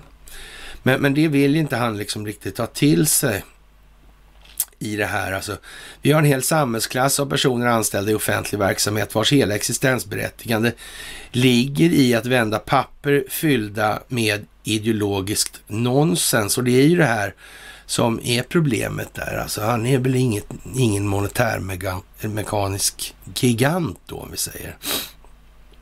Knappt alls skulle vi väl, ja, den statliga byråkratin har svällt ut till en oformlig koloss av låtsasjobb och hållbarhet och värdegrund. Och han tar ju fasta på det, men det är inte snyggt alltså att inte dra det här ända i mål då, man säger så. Det blir en lätt fadd smak i munnen när man konstaterar det. Det där anslaget, det, det må ju vara vad det är alltså. Men, men den slutliga problemformuleringen han kläcker ur så här, det är ju liksom vad det är också. Och det talar inte till hans moraliska fromma om vi säger som så. Han ska helst tjäna en shekel själv, ser det ut som. Jaha, Pentagons hjärnprofessor, hjärnan är de nya krigens slagfält. Och det handlar ju om det här med Havanna-syndromet och det vill inte ge med sig riktigt. Det hänger på dag ut och dag in det här alltså. Och eh, man tror från olika håll att det är antingen gräshoppor eller så är det något annat typ sådär och så. Eller så är det masspsykos också. Men den här då, då James eh, Giordano, han tror att ett vapen ligger bakom och säger att Havanna-syndromet visar hur hjärnan kan bli 2000-talets slagfält. Sofistikerad teknik kommer att kunna användas för att påverka våra åsikter, säger Giordano. Jag tror att man kan få en verklig bild av hjärnans sårbarhet, inte för kulor eller saker som bokstavligen kan skada hjärnan, utan för att manipuleras på subtila sätt som ofta är lumska och kan göras i hemlighet. Och eh, ja, han säger att forskning under 1900-talet har fokuserats på och i många fall utvecklat medel som riktar in sig på hjärnan specifikt. Man använder använder big data tillsammans med beslutsteknologi så att informationen om individens mentala tillstånd och neurologiska struktur kan utformas, utnyttjas för att utveckla sjukdom och kan användas som vapen. Om man tänker på att hjärnan är roten till beslut, tankar och handlingar så finns där mycket att påverka som beslutsfattande och beslutsamhet om man kan såklart göra så eller göra väldigt stor skada då i det här. Och, och det är väl vad vi har pratat om nu idag ungefär i stora drag. Det är ju så här det ser ut då. Det är en enorm hjärntvätt och helt säkert alltså. Ja, det är neurolingvistisk lingvistisk programmering till stora delar det här handlar om också. Det handlar mycket om ord alltså. Och eh, i SVT så slänger man sig på en analys då och eh, ja, Xi Jinping jämställs med Mao kan bli ledare på livstid. Då. Och det har vi väl pratat om tidigare och ja, det är tredje gången i historien och sådana här grejer då. Och det är ju lite sådär, ja, om det är det bästa för befolkningens bästa som ett diktat skapas så blir ju kritiken från enskilda nyttomaximeringsintressen bara vad den är då liksom. Antingen är det ju för allas bästa eller inte, det är bara att titta på det. Gynnar det här alla på bästa möjliga sätt eller är det någonting annat? Men alltså en diktator som bara sätter diktat som är för allas bästa, han är ju liksom ingen dålig diktator för det. Det är inte dåligt för befolkningen i vart fall. Men tyvärr är det ju så att människor då liksom, ja, det, som säger nej men han gör det bara för egen nytta. Och varför skulle man säga så liksom? Ja, kan man leda i bevis att det är så? Det här resonemanget ser ut så här. Det här och det här pekar på det där och det bygger på det och det. Det kan inte bygga på något annat. Då är han otroligt korkad och vet inte vad han pratar om. Eller så är det något annat. Så. Det ena eller andra är det. Det är en av två saker då. Ja. så. Och då kommer ju istället det där, men så har det alltid varit. Ja, så har det alltid varit. Ja, vi bodde i grottor för ett tag sedan också. Men det är liksom ingen för, ja, annat än, det kan vara en förklaring kanske, men det är ingen ursäkt att vi inte har tagit steget från att vara filosofiskt materialistiskt orienterade till att bli intellektuellt emotionellt orienterade istället. Att försöka släppa våra känslogrundande värderingar och utvecklas som individer. Därför att det är helt säkert att ingen blir lycklig av att vara ensam på jorden med alla materiella tillgångar, vilket är slutstationen på den resan som ingen ändå lär kunna uppnå. Så vad är problemet? Vi vet hur långt den där vägen sträcker sig. Det vet vi och det verkar ju värdelöst att gå dit och titta. För det fattar man intellektuellt att det är inget roligt att hamna där. Nej, ja, då blir den andra vägen kvar då, då. Och den vet vi i alla fall inte hur den ser ut för vi har aldrig prövat den överhuvudtaget. Ingen har gjort det någon gång. Och då gills det inte att komma snabbt. Kommunism, nej, det duger inte. Det duger inte med Palme-inducerad kommunism i Indien eller vad det nu är för någonting. Eller Cecil Rhodes-finansierad sionism. Eller whatever man nu väljer att ta för någonting. Det går inte. Och någon jävla kapitalism har ju aldrig överhuvudtaget ens... Det, det har inte funnits heller. Det har funnits den djupa staten, punkt slut. Om man ska se det i grova drag. Det är vad som har funnits. Och eh, ja, det är många som tycker mycket nu om det här. Och vi har tagit upp det här med Xi Jinping flera gånger nu av det skälet att det är dags att förstå att den djupa staten finns i Kina. Den finns i Ryssland. Och jag vet att vi har sagt det här väldigt, väldigt många gånger. Men det är många som hemfaller till det här att det är länder som entiteter. Ja, men vad är det för jävla ledare för länderna som inte begriper att man inte kan lämna bort kraftförsörjningen och kontrollen över telekominfrastrukturen? Men är det, är det bara idioter som är ledare för länder? Ja, det kan ju må ju vara så, men ja, som sagt, resonemangets ja, om man drar ut det lite, lite förlänger tidsaxeln så ser man nej, nej, nej, nej, finns liksom inte en möjlighet. Ja, och eh, Putin varnar Lukasjenko efter gashotet.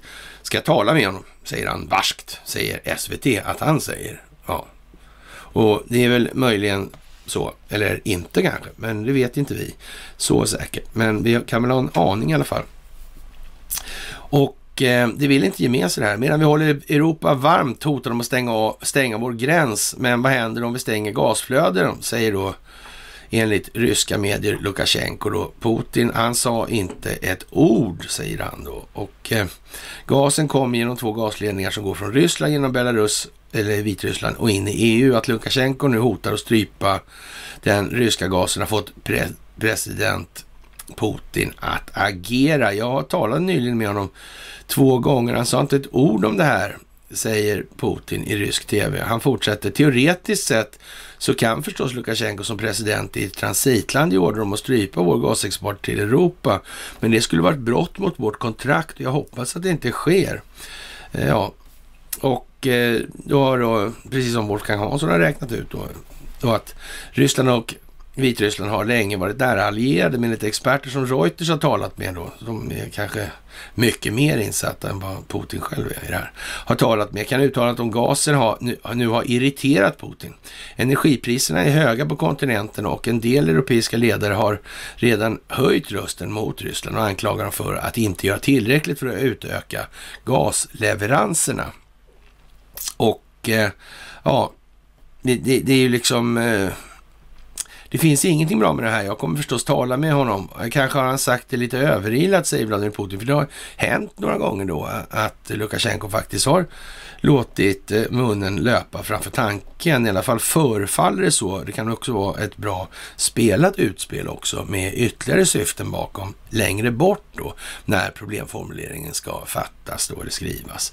Samtidigt fortsätter krisen på gränsen mellan Vitryssland och Polen tusentals migranter fram, från framförallt Irak, Syrien och Jemen sitter fast i skogarna i gränsområdet. EU kallar det för en hybridattack då och anklagar Vitryssland för att medvetet ha tagit dem dit så de ska ta sig in i EU. Och eh, ja, jag vet inte. Vi eh, har ju babblat om det här rätt mycket nu och det är väl inte så mycket att säga. Det kommer att visa sig och eh, man har så att säga, så där säger uppenbarligen Vladimir Putin uttryckligen då. Lukasjenko säger vad han säger. Ja. Han har ställt frågan om det skulle vara så här har inte gjort någonting. Nej. Och att han skulle göra det utan att prata med Vladimir Putin först, det finns ju inte på en karta ens. Nej, han kanske skulle gå tillbaka till Investor. Eller? Ja, man vet ju inte.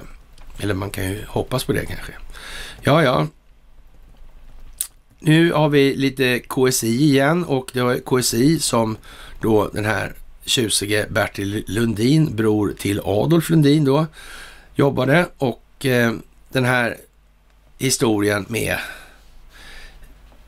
KSI och den verksamheten som var med Stay Behind och de här människorna. Det är viktigt det här alltså.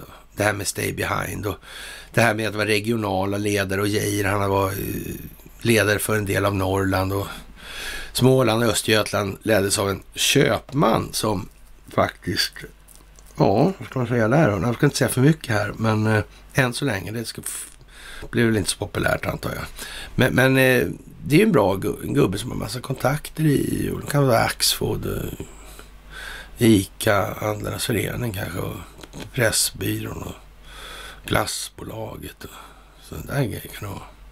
Kanske sådär och eh, ja, det här var en rejäl grej alltså. En, eh, ja, en stab på 7-9 man var underordnad varje regional ledare. Enligt före detta försvarsstabschefen Karl-Erik Almgren bestod rörelsen av 300-400 personer. Då. Medlemmarna var hemliga och använde sig av täcknamn. Tidigare SAF-chefen Kurt Stefan Giesecke blev ledare för Stay Behind 78. Giesecke är alltså ett efternamn att hålla reda på så här i, ja, vad ska vi säga, pandemitider då kan vi säga. Det är, eh, och sen kan det ju vara en slump eller så kan det ju vara något annat. Så kan man ju tänka. Men man kan ju googla Kurt Stefan Giesecke och se om man har någon släkting i de där sammanhangen. Det kan man ju knappast missa i alla fall. Ja, och samma år då som han lämnar SAF för att bli vd för Trygg Hansa, det var ett försäkringsbolag så kan vi väl tillägga då också. Han berättar att verksamheten fortsatte oförminskat även på 70-talet till och med efter Sovjetunionens upplösning. Och det var ju alltså efter 91 vi pratar om då. Mm. Och då hade ju faktiskt Olof Palme varit död en stund i alla fall. Ja, Även de informella mötena fortsatte, där en rad ministrar deltog, men även höga representanter för Försvarsmakten, polisen, LRF, LO och Televerket. Enligt Giesecke var Stay Behind på hans tid uppdelat i tiotal regioner med 30-tal pers personer involverade i början av 1990-talet. Andra personer uppskattar att storleken snarare var 130 till 150 medlemmar. De rekryterade personerna kontrollerades av Säpo. Många fick utbildning i krillakrigföring i USA och i England. Dagens Nyheter publicerade artiklar om nätverket under 1990 och tv-programmet Kalla fakta har sänt intervjuer med medlemmar i nätverket. Och det kan man ju säga luktar som lite skademinimering. Och möjligen kan man väl tänka sig så att det här polisspåret som en gång leddes under Hans Ulvebro då, han var högst upp, men som andra man där så ledde det här polisspåret, eller andra kvinna var det väl snarast. Då var det så att man behöver ju inte ha varit kompletta idioter där, som det här Holmergänget som var ute efter att inte göra den här utredningen. Det kan ju finnas några som ville göra den här utredningen också faktiskt kom på att det här ser jävligt märkligt ut. Det här jävla huset är, är ju för fan det här och det är ju värsta hydet där. Och det, de lär ju inte ha missat då att de här faktiskt satt där under den här tiden. Och de visste nog i alla fall väl om hur man tog sig ut och in i det där huset utan att bli upptäckt. Så långt kan vi ju säga i alla fall. Det, det, ungefär, det har vi ju sagt rätt många gånger nu här. Men vi kanske gick ut och gick runt huset och de här gubbarna med walkie-talkies kanske var sådana gubbar. Och vem vet, de kanske gick in genom tunnelgatan där och så in i väggen där och, och ner under. Det vet ju inte vi liksom. Och den var ju byggt om nu så det är lite svårt att se kanske. Men det är helt säkert att de här ritningarna finns kvar hos någon. Så är det också. Så det spelar ju egentligen ingen roll. Men alla var inte lika hjärndöda ur ett utredningsperspektiv. Och eh, nu behöver inte det nödvändigtvis innebära att de var hjärndöda i den egentliga meningen, utan men för utredningsresultatet då var de helt hjärndöda. Så var det ju. Uppsåtet var helt e-, ett annat. Ja, internationellt var hur som helst när Stay Behind-gruppen ansluten till Clandestine Planning kom mitt till CPC. Och motståndsrörelser från de olika NATO-länderna träffades och Lindenkrona och andra från svenska Stay Behind deltog på mötena som observatörer. Sedan 61 förekom även möten med NATOs Nordkommando där bland annat Danmark och Norge, Storbritannien och USA ingick då. Och eh, ja, ja, ja, Kurt Stefan Giesecke som tog över sig Behind 78 uppger att gruppen främst hade kontakter med brittiska MI6 och MI5. Och eh, det finns ju en massa eh, massor om, om det här och det är ju helt otroligt konstigt att det här inte liksom... Det, och eh, Moderaterna i Täby, alltså det... Nej, det Sjökrigsskolan låg där den låg då. Ja, hur var det här egentligen alltså? Mm. Det var ju åtminstone två som har gått på den här som jag vet. Mm, ja, vi tillhör väl samma förband numera då. Ja, ja. Stevie Behind kom alltså till allmänhetens kännedom 1990, äh, 90, 1990 genom en artikel i Dagens Nyheter av Bjarne Stjernqvist. Men även på 1990-talet fortsätter gruppens verksamhet under statsminister Göran Persson då under Robert Lugn då. Det är en gammal general faktiskt, farsa till Kristina Lugn. Och eh, under den senare och senare under för detta överbefälhavaren Bengt Gustafsson rörelse lade ner i början på 2000-talet säger man då.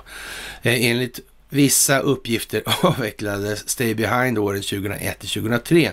Men enligt andra uppgifter så kan rörelsen finnas kvar fast i annan skepnad.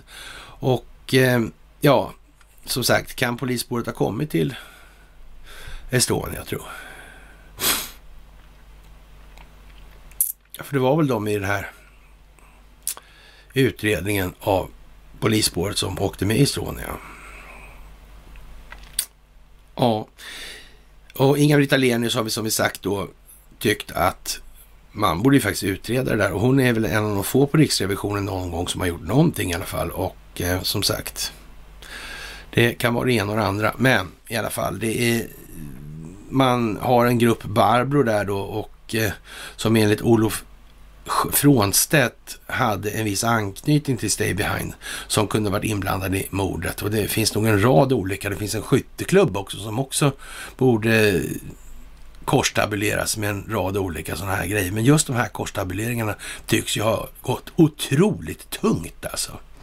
Verkligen, verkligen, verkligen konstigt. Och eh, ja, man eh, Tidpunkten för mordet på Palme skulle kunna hänga ihop med hans planerade resa till Moskva som skulle äga rum våren 86 där Palme och Gorbatjov eventuellt hade, skulle diskutera då en kärnvapenfri zon i Europa, något som oroade OSCE-regeringen i Washington och Pentagon.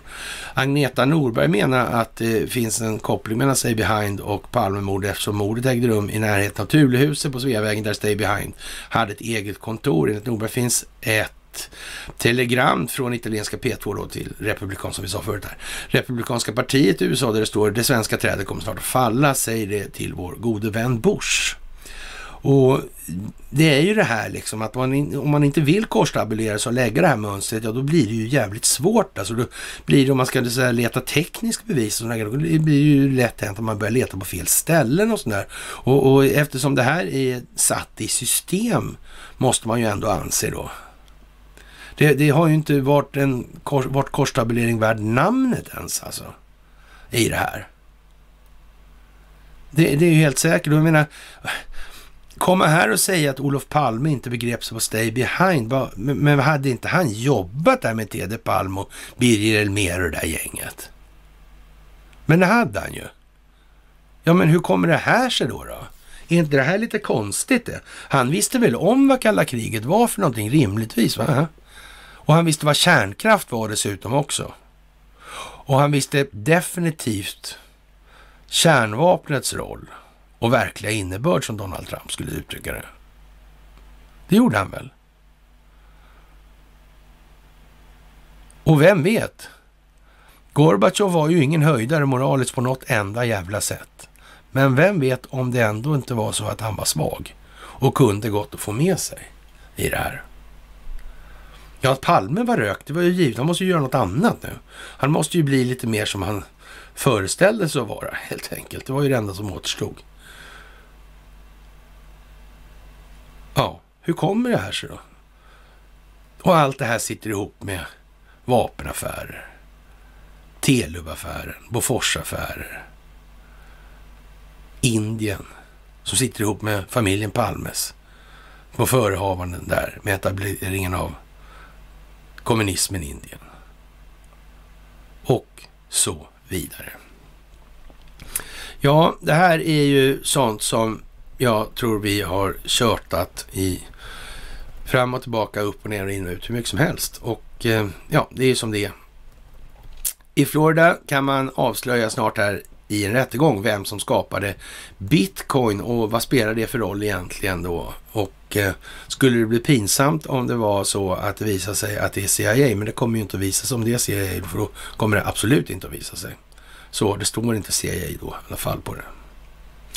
Så, så ja, vad skulle det där spela för roll då? Vad, vad är det? Vad ska vi ha det där till då? Och under en övergångsperiod så kan det ju faktiskt vara bra att folk har någonting att trösta sig med.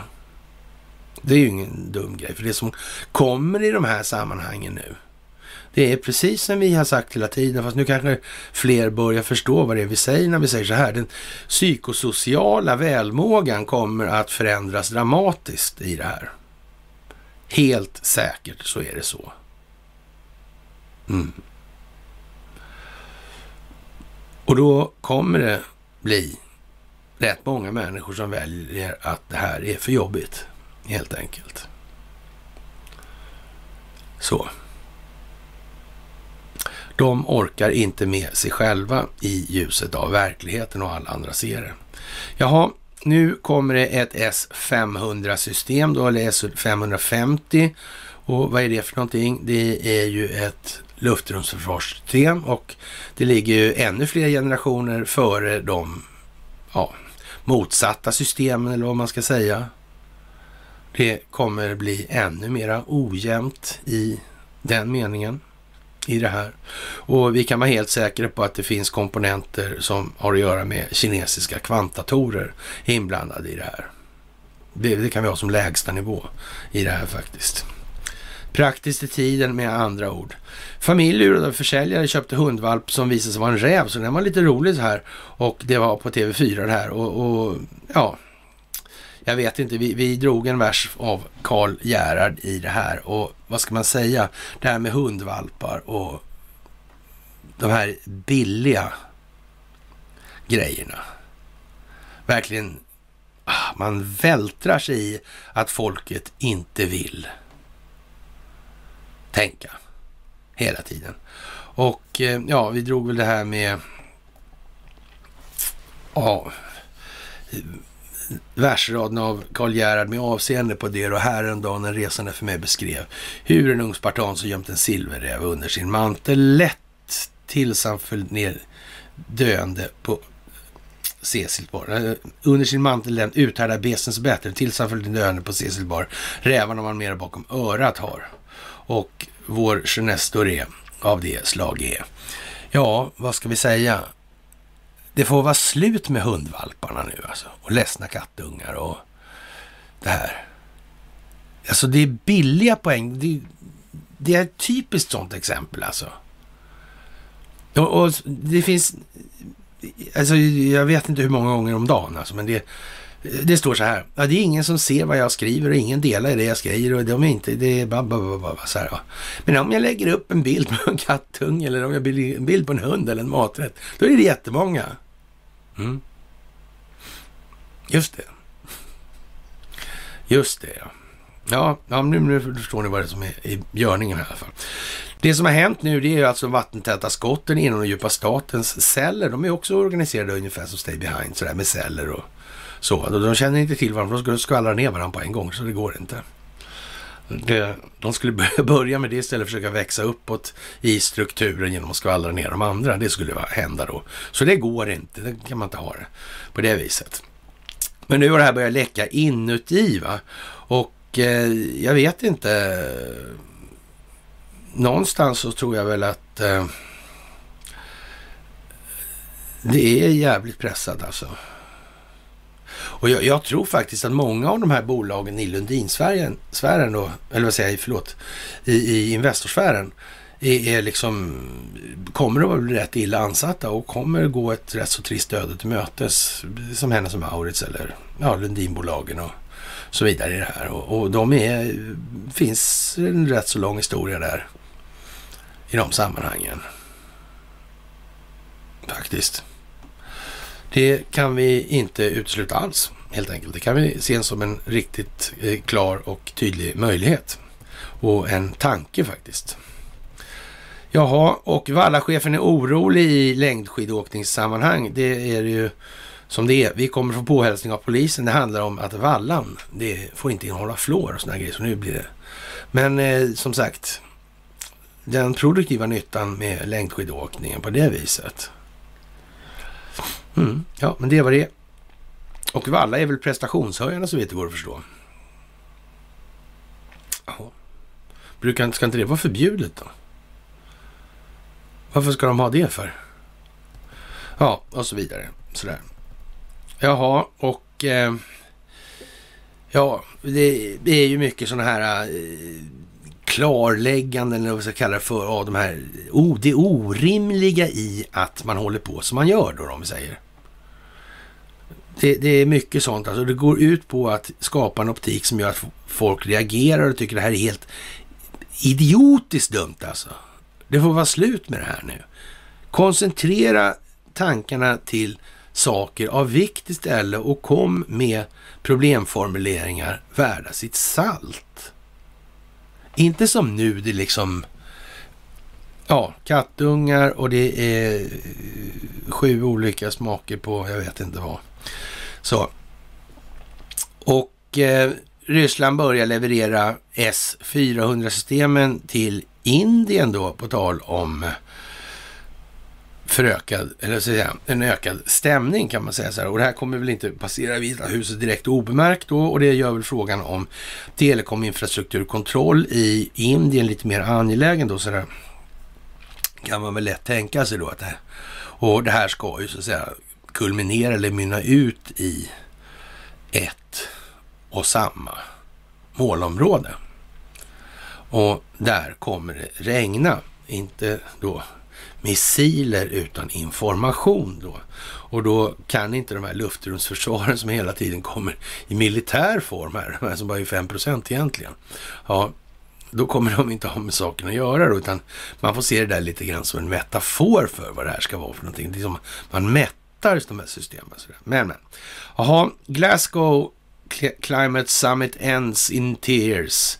Ja, visst, och eh, kicking the can on commitments. Och det var lite tråkigt sådär att hela den här, ja, klimatsörjan eller klimatneurosen hamnade där den hamnade. Vi är jävligt ledsna för det måste jag säga. Det var ju en tråkig historia där. Och eh, drottning Elisabeth, hon kommer inte att ställa upp där. Hon hade lite ont i ryggen här och vi skrev igår att det här blir en minnesvärd vecka. Och det har ju börjat ganska så bra då. Vi har inte kommit så långt än. Och eh, för att göra det hela lite mer tydligt så kan man väl säga så här. Det är inte möjligt att man i Österrike inte minns Adolf Hitler. Va? Och man minns kanske förmodligen också det här med att man hade små gula stjärnor på de som kallar sig för judar då. Varför de då gjorde det? Vad fan slutar de inte göra det för bara? Ja, nu fattar ju vem som helst att de ville plundra ändå. Då. Så de, man kunde ju ha varit då så kallad jude i tysthet och det var inte betala om för någon ens. Hur fan ska det... Jag menar om de anklagar en för att vara något, får vi fan bevisa det. Säger man nej, förnekar det liksom. Ge hit en grisjävel ska tugga liksom. Ja, eller whatever. Ja, hur svårt ska det vara liksom? Du välja, vi äter upp en fläskkotlett eller så hamnar du i ett dödsmördarläger liksom. Ja, ja, det där är ju som det är. Liksom. Men hur som helst så har man ju tagit tillbaka det här då, utan då är det lockdown för ovaccinerade i Österrike. Jag menar, då kan man säga så här, är de så jävla tröga i huvudet i Österrike kan man säga, säga i alla fall säga så här amerikanerna har ju uppenbarligen fattat att Adolf Hitler kom från Österrike. De skränar ju hej vad det går nu om det här. Men det är ju tillbaka igen det där som var då liksom på 30-talet.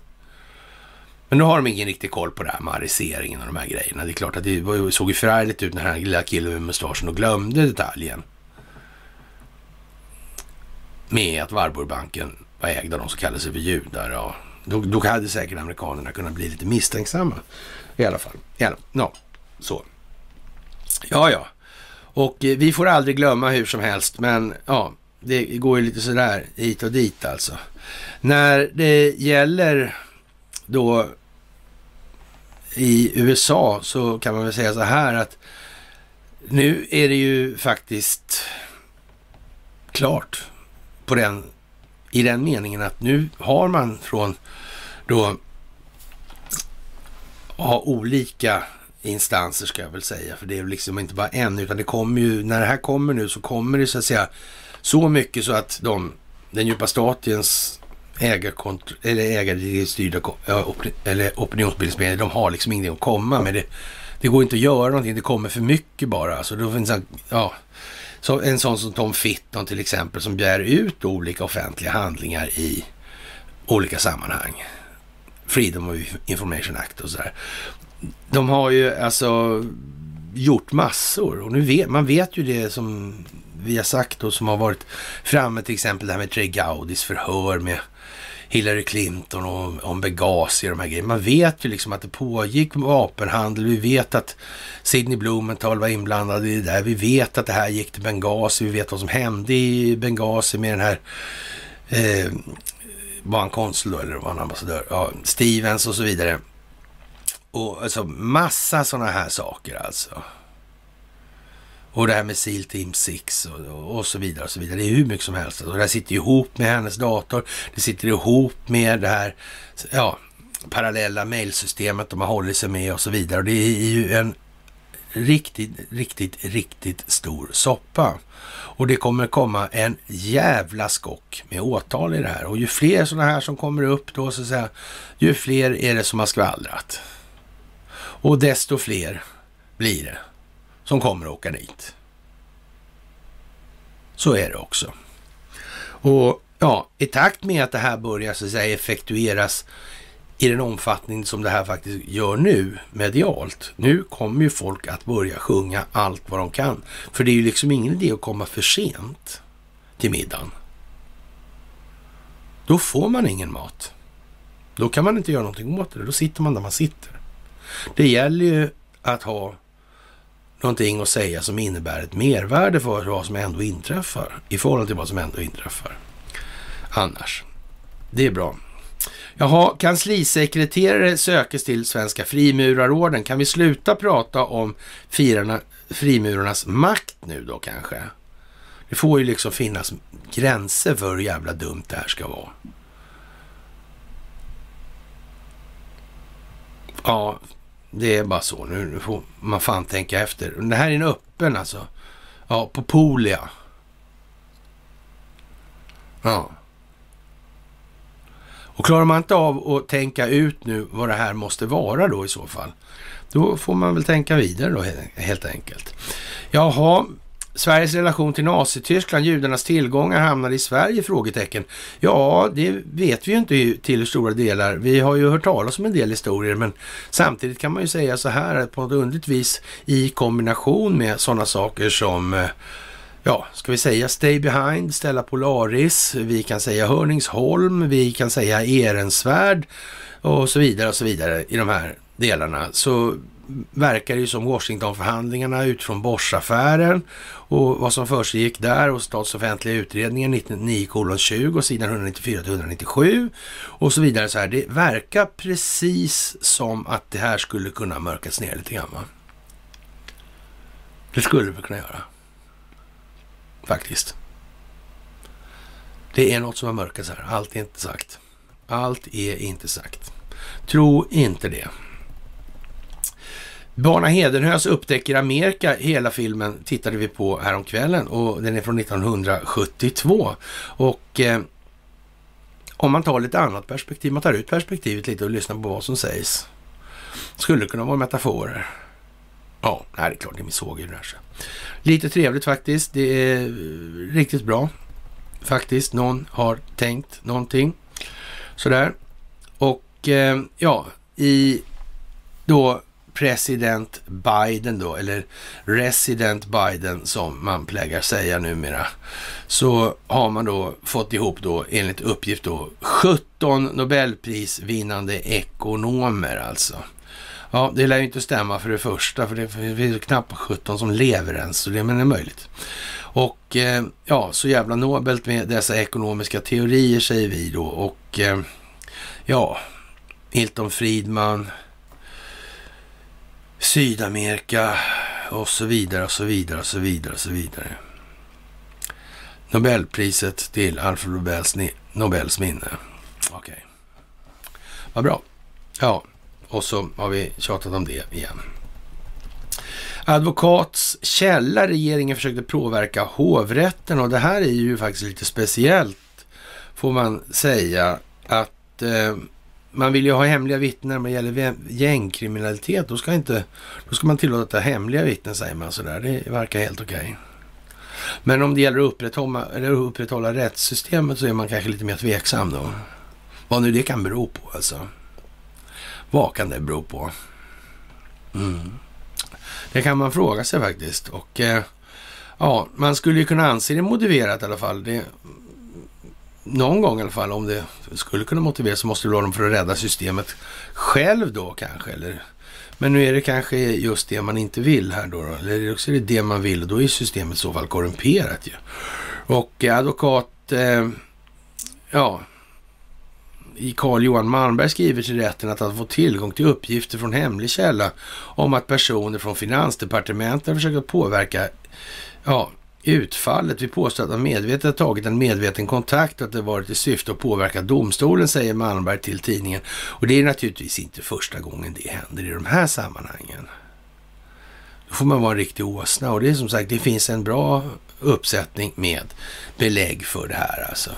Man har använt Säkerhetspolisen som någon slags jävla reklamfirma där för att driva opinionen i rättssalen åt ett eller annat håll. Men det kanske inte är så att alla på bänken är riktigt med på, i matchen sådär alltså. Mm. Då stärker man upp det där. Då har man lånat sig, Säkerhetspolisen lånat sig sådana här grejer då. då. Och så vidare. Ruttet värre skulle man kunna säga. Om man vill vara snäll. Ja, det ska man vara ibland ja. Och svenska folket kommer att tvingas förändras om de vill nå politisk förändring. Andreas Svedberg, Svedberg i bladet där och den är läsvärd, bra skrivet. Så ja, det är enkelt och det är rakt och det är kort. Det är lite för nästan. Så det borde ju folk tycka om i det, ur det perspektivet. Nej, men det är bra sådär så att det faktiskt. Och eh, när det gäller vad som händer i USA så är man ju eh, ganska så på det klara med att det här med SAS-anfallet det kommer att leda till en jävla massa saker och ja, det går ju undan. Det här är ju massor med saker som sker parallellt nu hela tiden. Och det blir mer valfusk i, i de här olika delstaterna och det bara travar på liksom. Och när allting väller som värst, då, då kommer inte ägardirektivstyrda opinionsbildningsmedier att stå ut särskilt länge, helt enkelt. Jaha, nu avgörs Pajala-gruvans gruvans framtid. Utgången kommer att påverka andra industrier. Det faktiskt kan vi vara helt säkra på, för där har det varit lite eh, korrumperat där också. Och eh, en av de som var kopplad till det här, det var naturligtvis Sven-Erik Österberg, för detta landshövding där uppe som var kopplad till Riksbanken då också och han hamnar i blåsväder nu. Och det kan ju inte jag säga så mycket om egentligen. Jag tycker det verkar snart välförtjänt. Han kostade som sagt ett rätt många timmar då i arbetsinsats för att få honom förklara, för, och förklara för honom hur det här med bankerna funkar. Sen blev han alltså vice ordförande för Riksbanksstyrelsen. Det var lite förärligt kanske, om man tycker sådär. Han maskar rätt bra i alla fall. Det ska man ge honom. Jaha, vaccinkrav leder till eh, stoppade ja, operationer och det kan man ju tycka är lite sådär eh, i Australien. Och ja, det är de här gamla kronkolonierna, Nya Zeeland, Australien och Kanada och det här. Det är naturligtvis en hjärntvätt som heter duga. Det är ingenting att diskutera om ens. Så är det bara. Och nu får man hålla på så här alltså. För att folk ska förstå. Folk ska resa sig, folk ska engagera sig. Folk ska kräva. Det går inte annars. Ja, vi har ju en del att ta tag i och en järnåldersby upptäckt i Harplinge kan vara hemvist för vikningar. Det är ju det gamla vanliga här. Vår historiska beskrivning är vad den är och den är inte sådär särskilt väl i överensstämmande med verkligheten av olika anledningar och och eh, när det gäller då det här med riksbanker och så vidare kopplar vi tillbaka till centralbanker. Och eh, vi skrev att det här blir en vecka att minnas, inte minst för centralbankskopplade individer. Och det kan vi ju stå med för att vi säger. Och Vladimir Putin tycker då att de här, ja, de som muckar gräl helt enkelt då, ja, de de kommer inte få någonting för det helt enkelt. Det går inte, de går inte på några sådana precis som vi sa tidigare. Det är också helt säkert. Gällen tycker att kampen mot pandemin är avgörande för inflationen och eh, vi tycker att hon är lite, ja, när inflöde möjligen kan skapa höjning. Nej, vilken optik förmedlar det här egentligen repetition? Och det här är ju löjligt liksom. Det ena är ett inflöde och det andra är en prishöjning. Vad är vad där nu då? Ja, det där måste folk ta tag i nu. Grävrörelsen var en sån här, äh, ja, man ska förklara industri, industrisamhällets avveckling och olika så problem, problem och, och, hur, varför vart det olika rörelser och varför det olika strömningar i samhället och sådär. Det här var ju alltså innan då internet dök upp på det viset. Och vi berörde det tidigare. Man har alltså, och naturligtvis såg man ju till att ha fingrarna på det där. Dummare var man ju inte. Man förstod att internet skulle, internet skulle kunna bli ett problem i de här sammanhangen. Ja, om, så man gick före händelserna helt enkelt. Eller föregick händelserna. Och eh, ja, Polens eh, premiärminister, han kräver nu att eh, ja, NATO lägger sig i det här med Vitryssland. Och eh, ja, Stoltenberg, han har lite att se fram emot i så mått då. Och eh, vi slår ett slag för det igen då. Vem är det som faktiskt vaktar det här mediala narrativet, alltså sitter på informationsflödeskontrollen. Vem är det som finns bakom det här eh, Redbee till exempel? Och vem är det som ser till att alla de här programvaruföretagen och plattformarna håller sig inom vissa givna intervall och så här. Vem är det? Vem är det som står för serverkapaciteten på stora delar? Och vem är det som är med i underrättelsetjänstkollektivet och håller taktpinnen helt enkelt? Jaha, Tadaro då. Det borde vara klart vid det här laget att pandemin inte kommer att upphöra förrän Dr. Fauci tas bort och ersätts. I över ett år har Dr. Fauci blockerat framgångsrika behandlingar och överlovat om ineffektiva vacciner. Men Big Pharma gjorde åtminstone rekordvinster. Det var väl gulligt, inte sant? Ja, Pilutta. Ja, på fredagen berättade Dr. Fauci för New York Times podcast att vaccinerna inte fungerade som det var utannonserat och att amerikanerna är i fara på grund av deras avtagande immunitet. Alltså. Som ett resultat av de här fynden då så varnar Fauci för att vaccinerade personer borde få sin boosterspruta eftersom det faktiskt kan vara viktigare än vad hälsotjänstemannen först insåg att det var. Om man ser tillbaka på det här kan man säga, vet du, eh, det är inte som om en booster är en bonus, men en, eh, utan att en booster, alltså det kan faktiskt vara en viktig del av den primära regimen som människor borde ha alltså på den här dagliga, dagliga podcasten då. Och eh, ja, vad ska vi säga? Fauci fortsatte att säga, jag tror att boostningen kommer att vara en absolut viktig del av vårt svar. Inte en bonus, inte en lyx, utan snarare, snarast en absolut viktig del av programmet. Jaha, okej. Okay. Ja, men vad fint. Då var vi väl färdigsnackade i den ändan då sådär. Och eh, det här med härskaren och söndring fungerar åt båda håll och nu är ju schismen i full gång mellan Joe Biden och Kamala Harris. Och som sagt, det är ju en del som ska genomföras och det är ju det som snarast talar till Kamala Harris fördel då att hon kan bli kvar. Men då vill ju det till att inte valfusket kommer upp alltså. För då åker hon ju ut med arsle före liksom. Det är ju så. Det går inte alls. Hon har liksom kommit dit på fel meriter då, om man säger. Det duger inte, helt enkelt. Jaha, och eh, ja, det här med den här mediokert snygga riktningen, för den är inte så snygg tycker jag i alla fall. Men i alla fall för att exponera New York Times och FBI. Alltså det handlar om att visa vem det är som styr den avgörande delen av moderna kriget genom sin kontroll över den globala telekominfrastrukturen.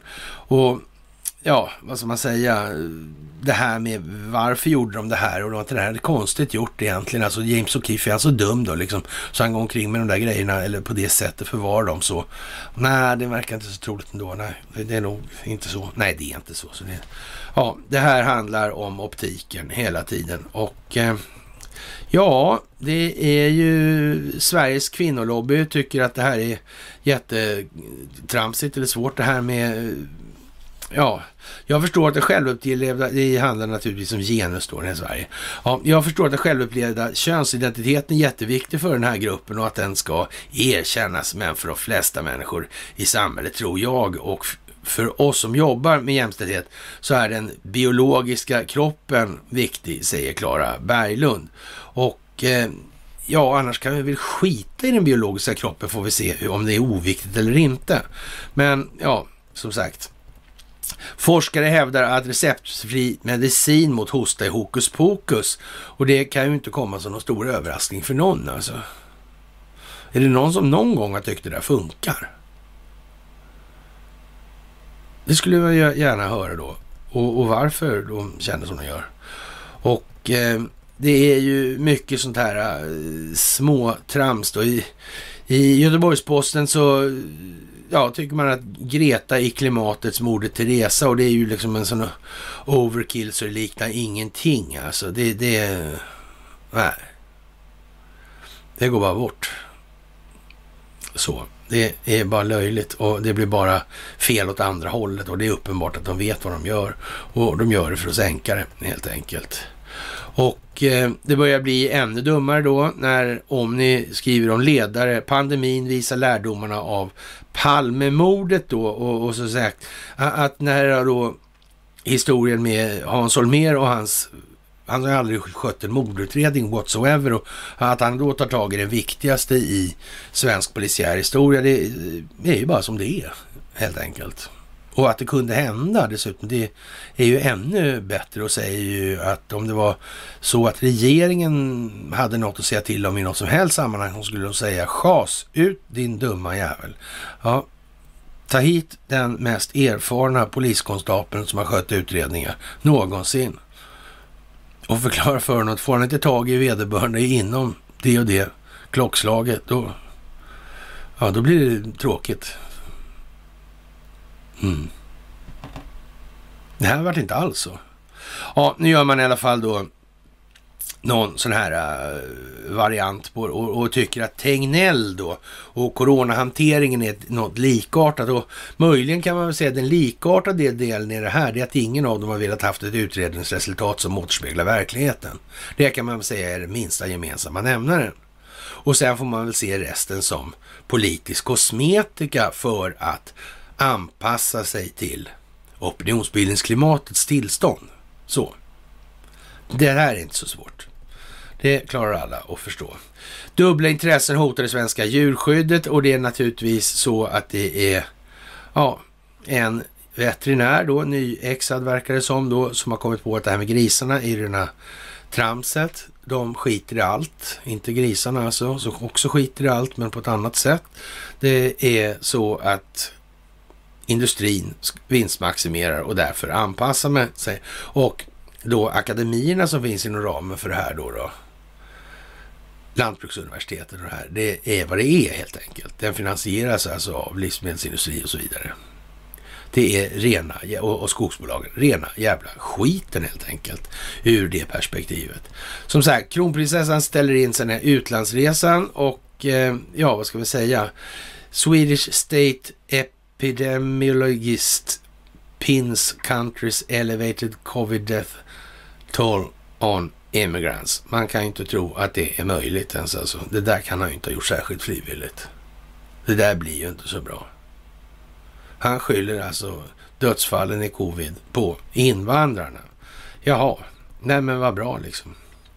Jaha, och Biden, han, ja, så att säga,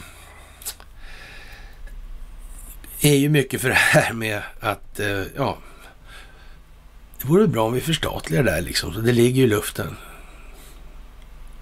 Och alla demokrater tycker det ska vara jättebra. Aha, då klarar vi oss. Då.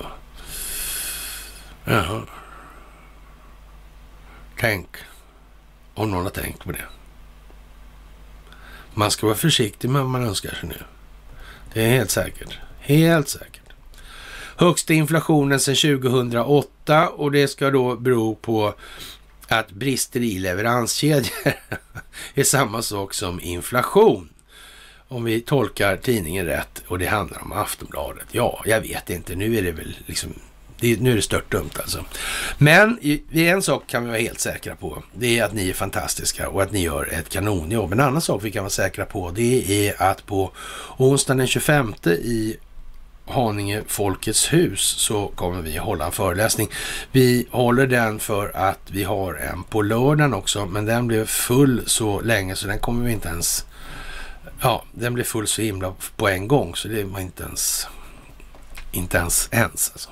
Men vi kommer hålla en till där på onsdagen då, men vi återkommer mer med formerna för den kommer vara klockan sex. Den kommer vara på Haninge Folkets hus och den kommer hålla på till runda slänga nio där då. då. Så, och eh, ni är hjärtligt välkomna med anmälningar och så till de personer vi kommer att ange för det i det här. Och med det så får vi väl eh, tacka för ert visade intresse och sen så står vi väl på nu då, för nu lär det bli att göra om vi säger som så. Nu gäller det att visa att man har vilat upp sig under åren och eh, ja, precis, inte ja, tagit ut sig så mycket. Så. Och eh, med det så önskar jag herrskapet en eh, trevlig måndag så hörs vi på onsdag som senast. Okej, okay, tjena!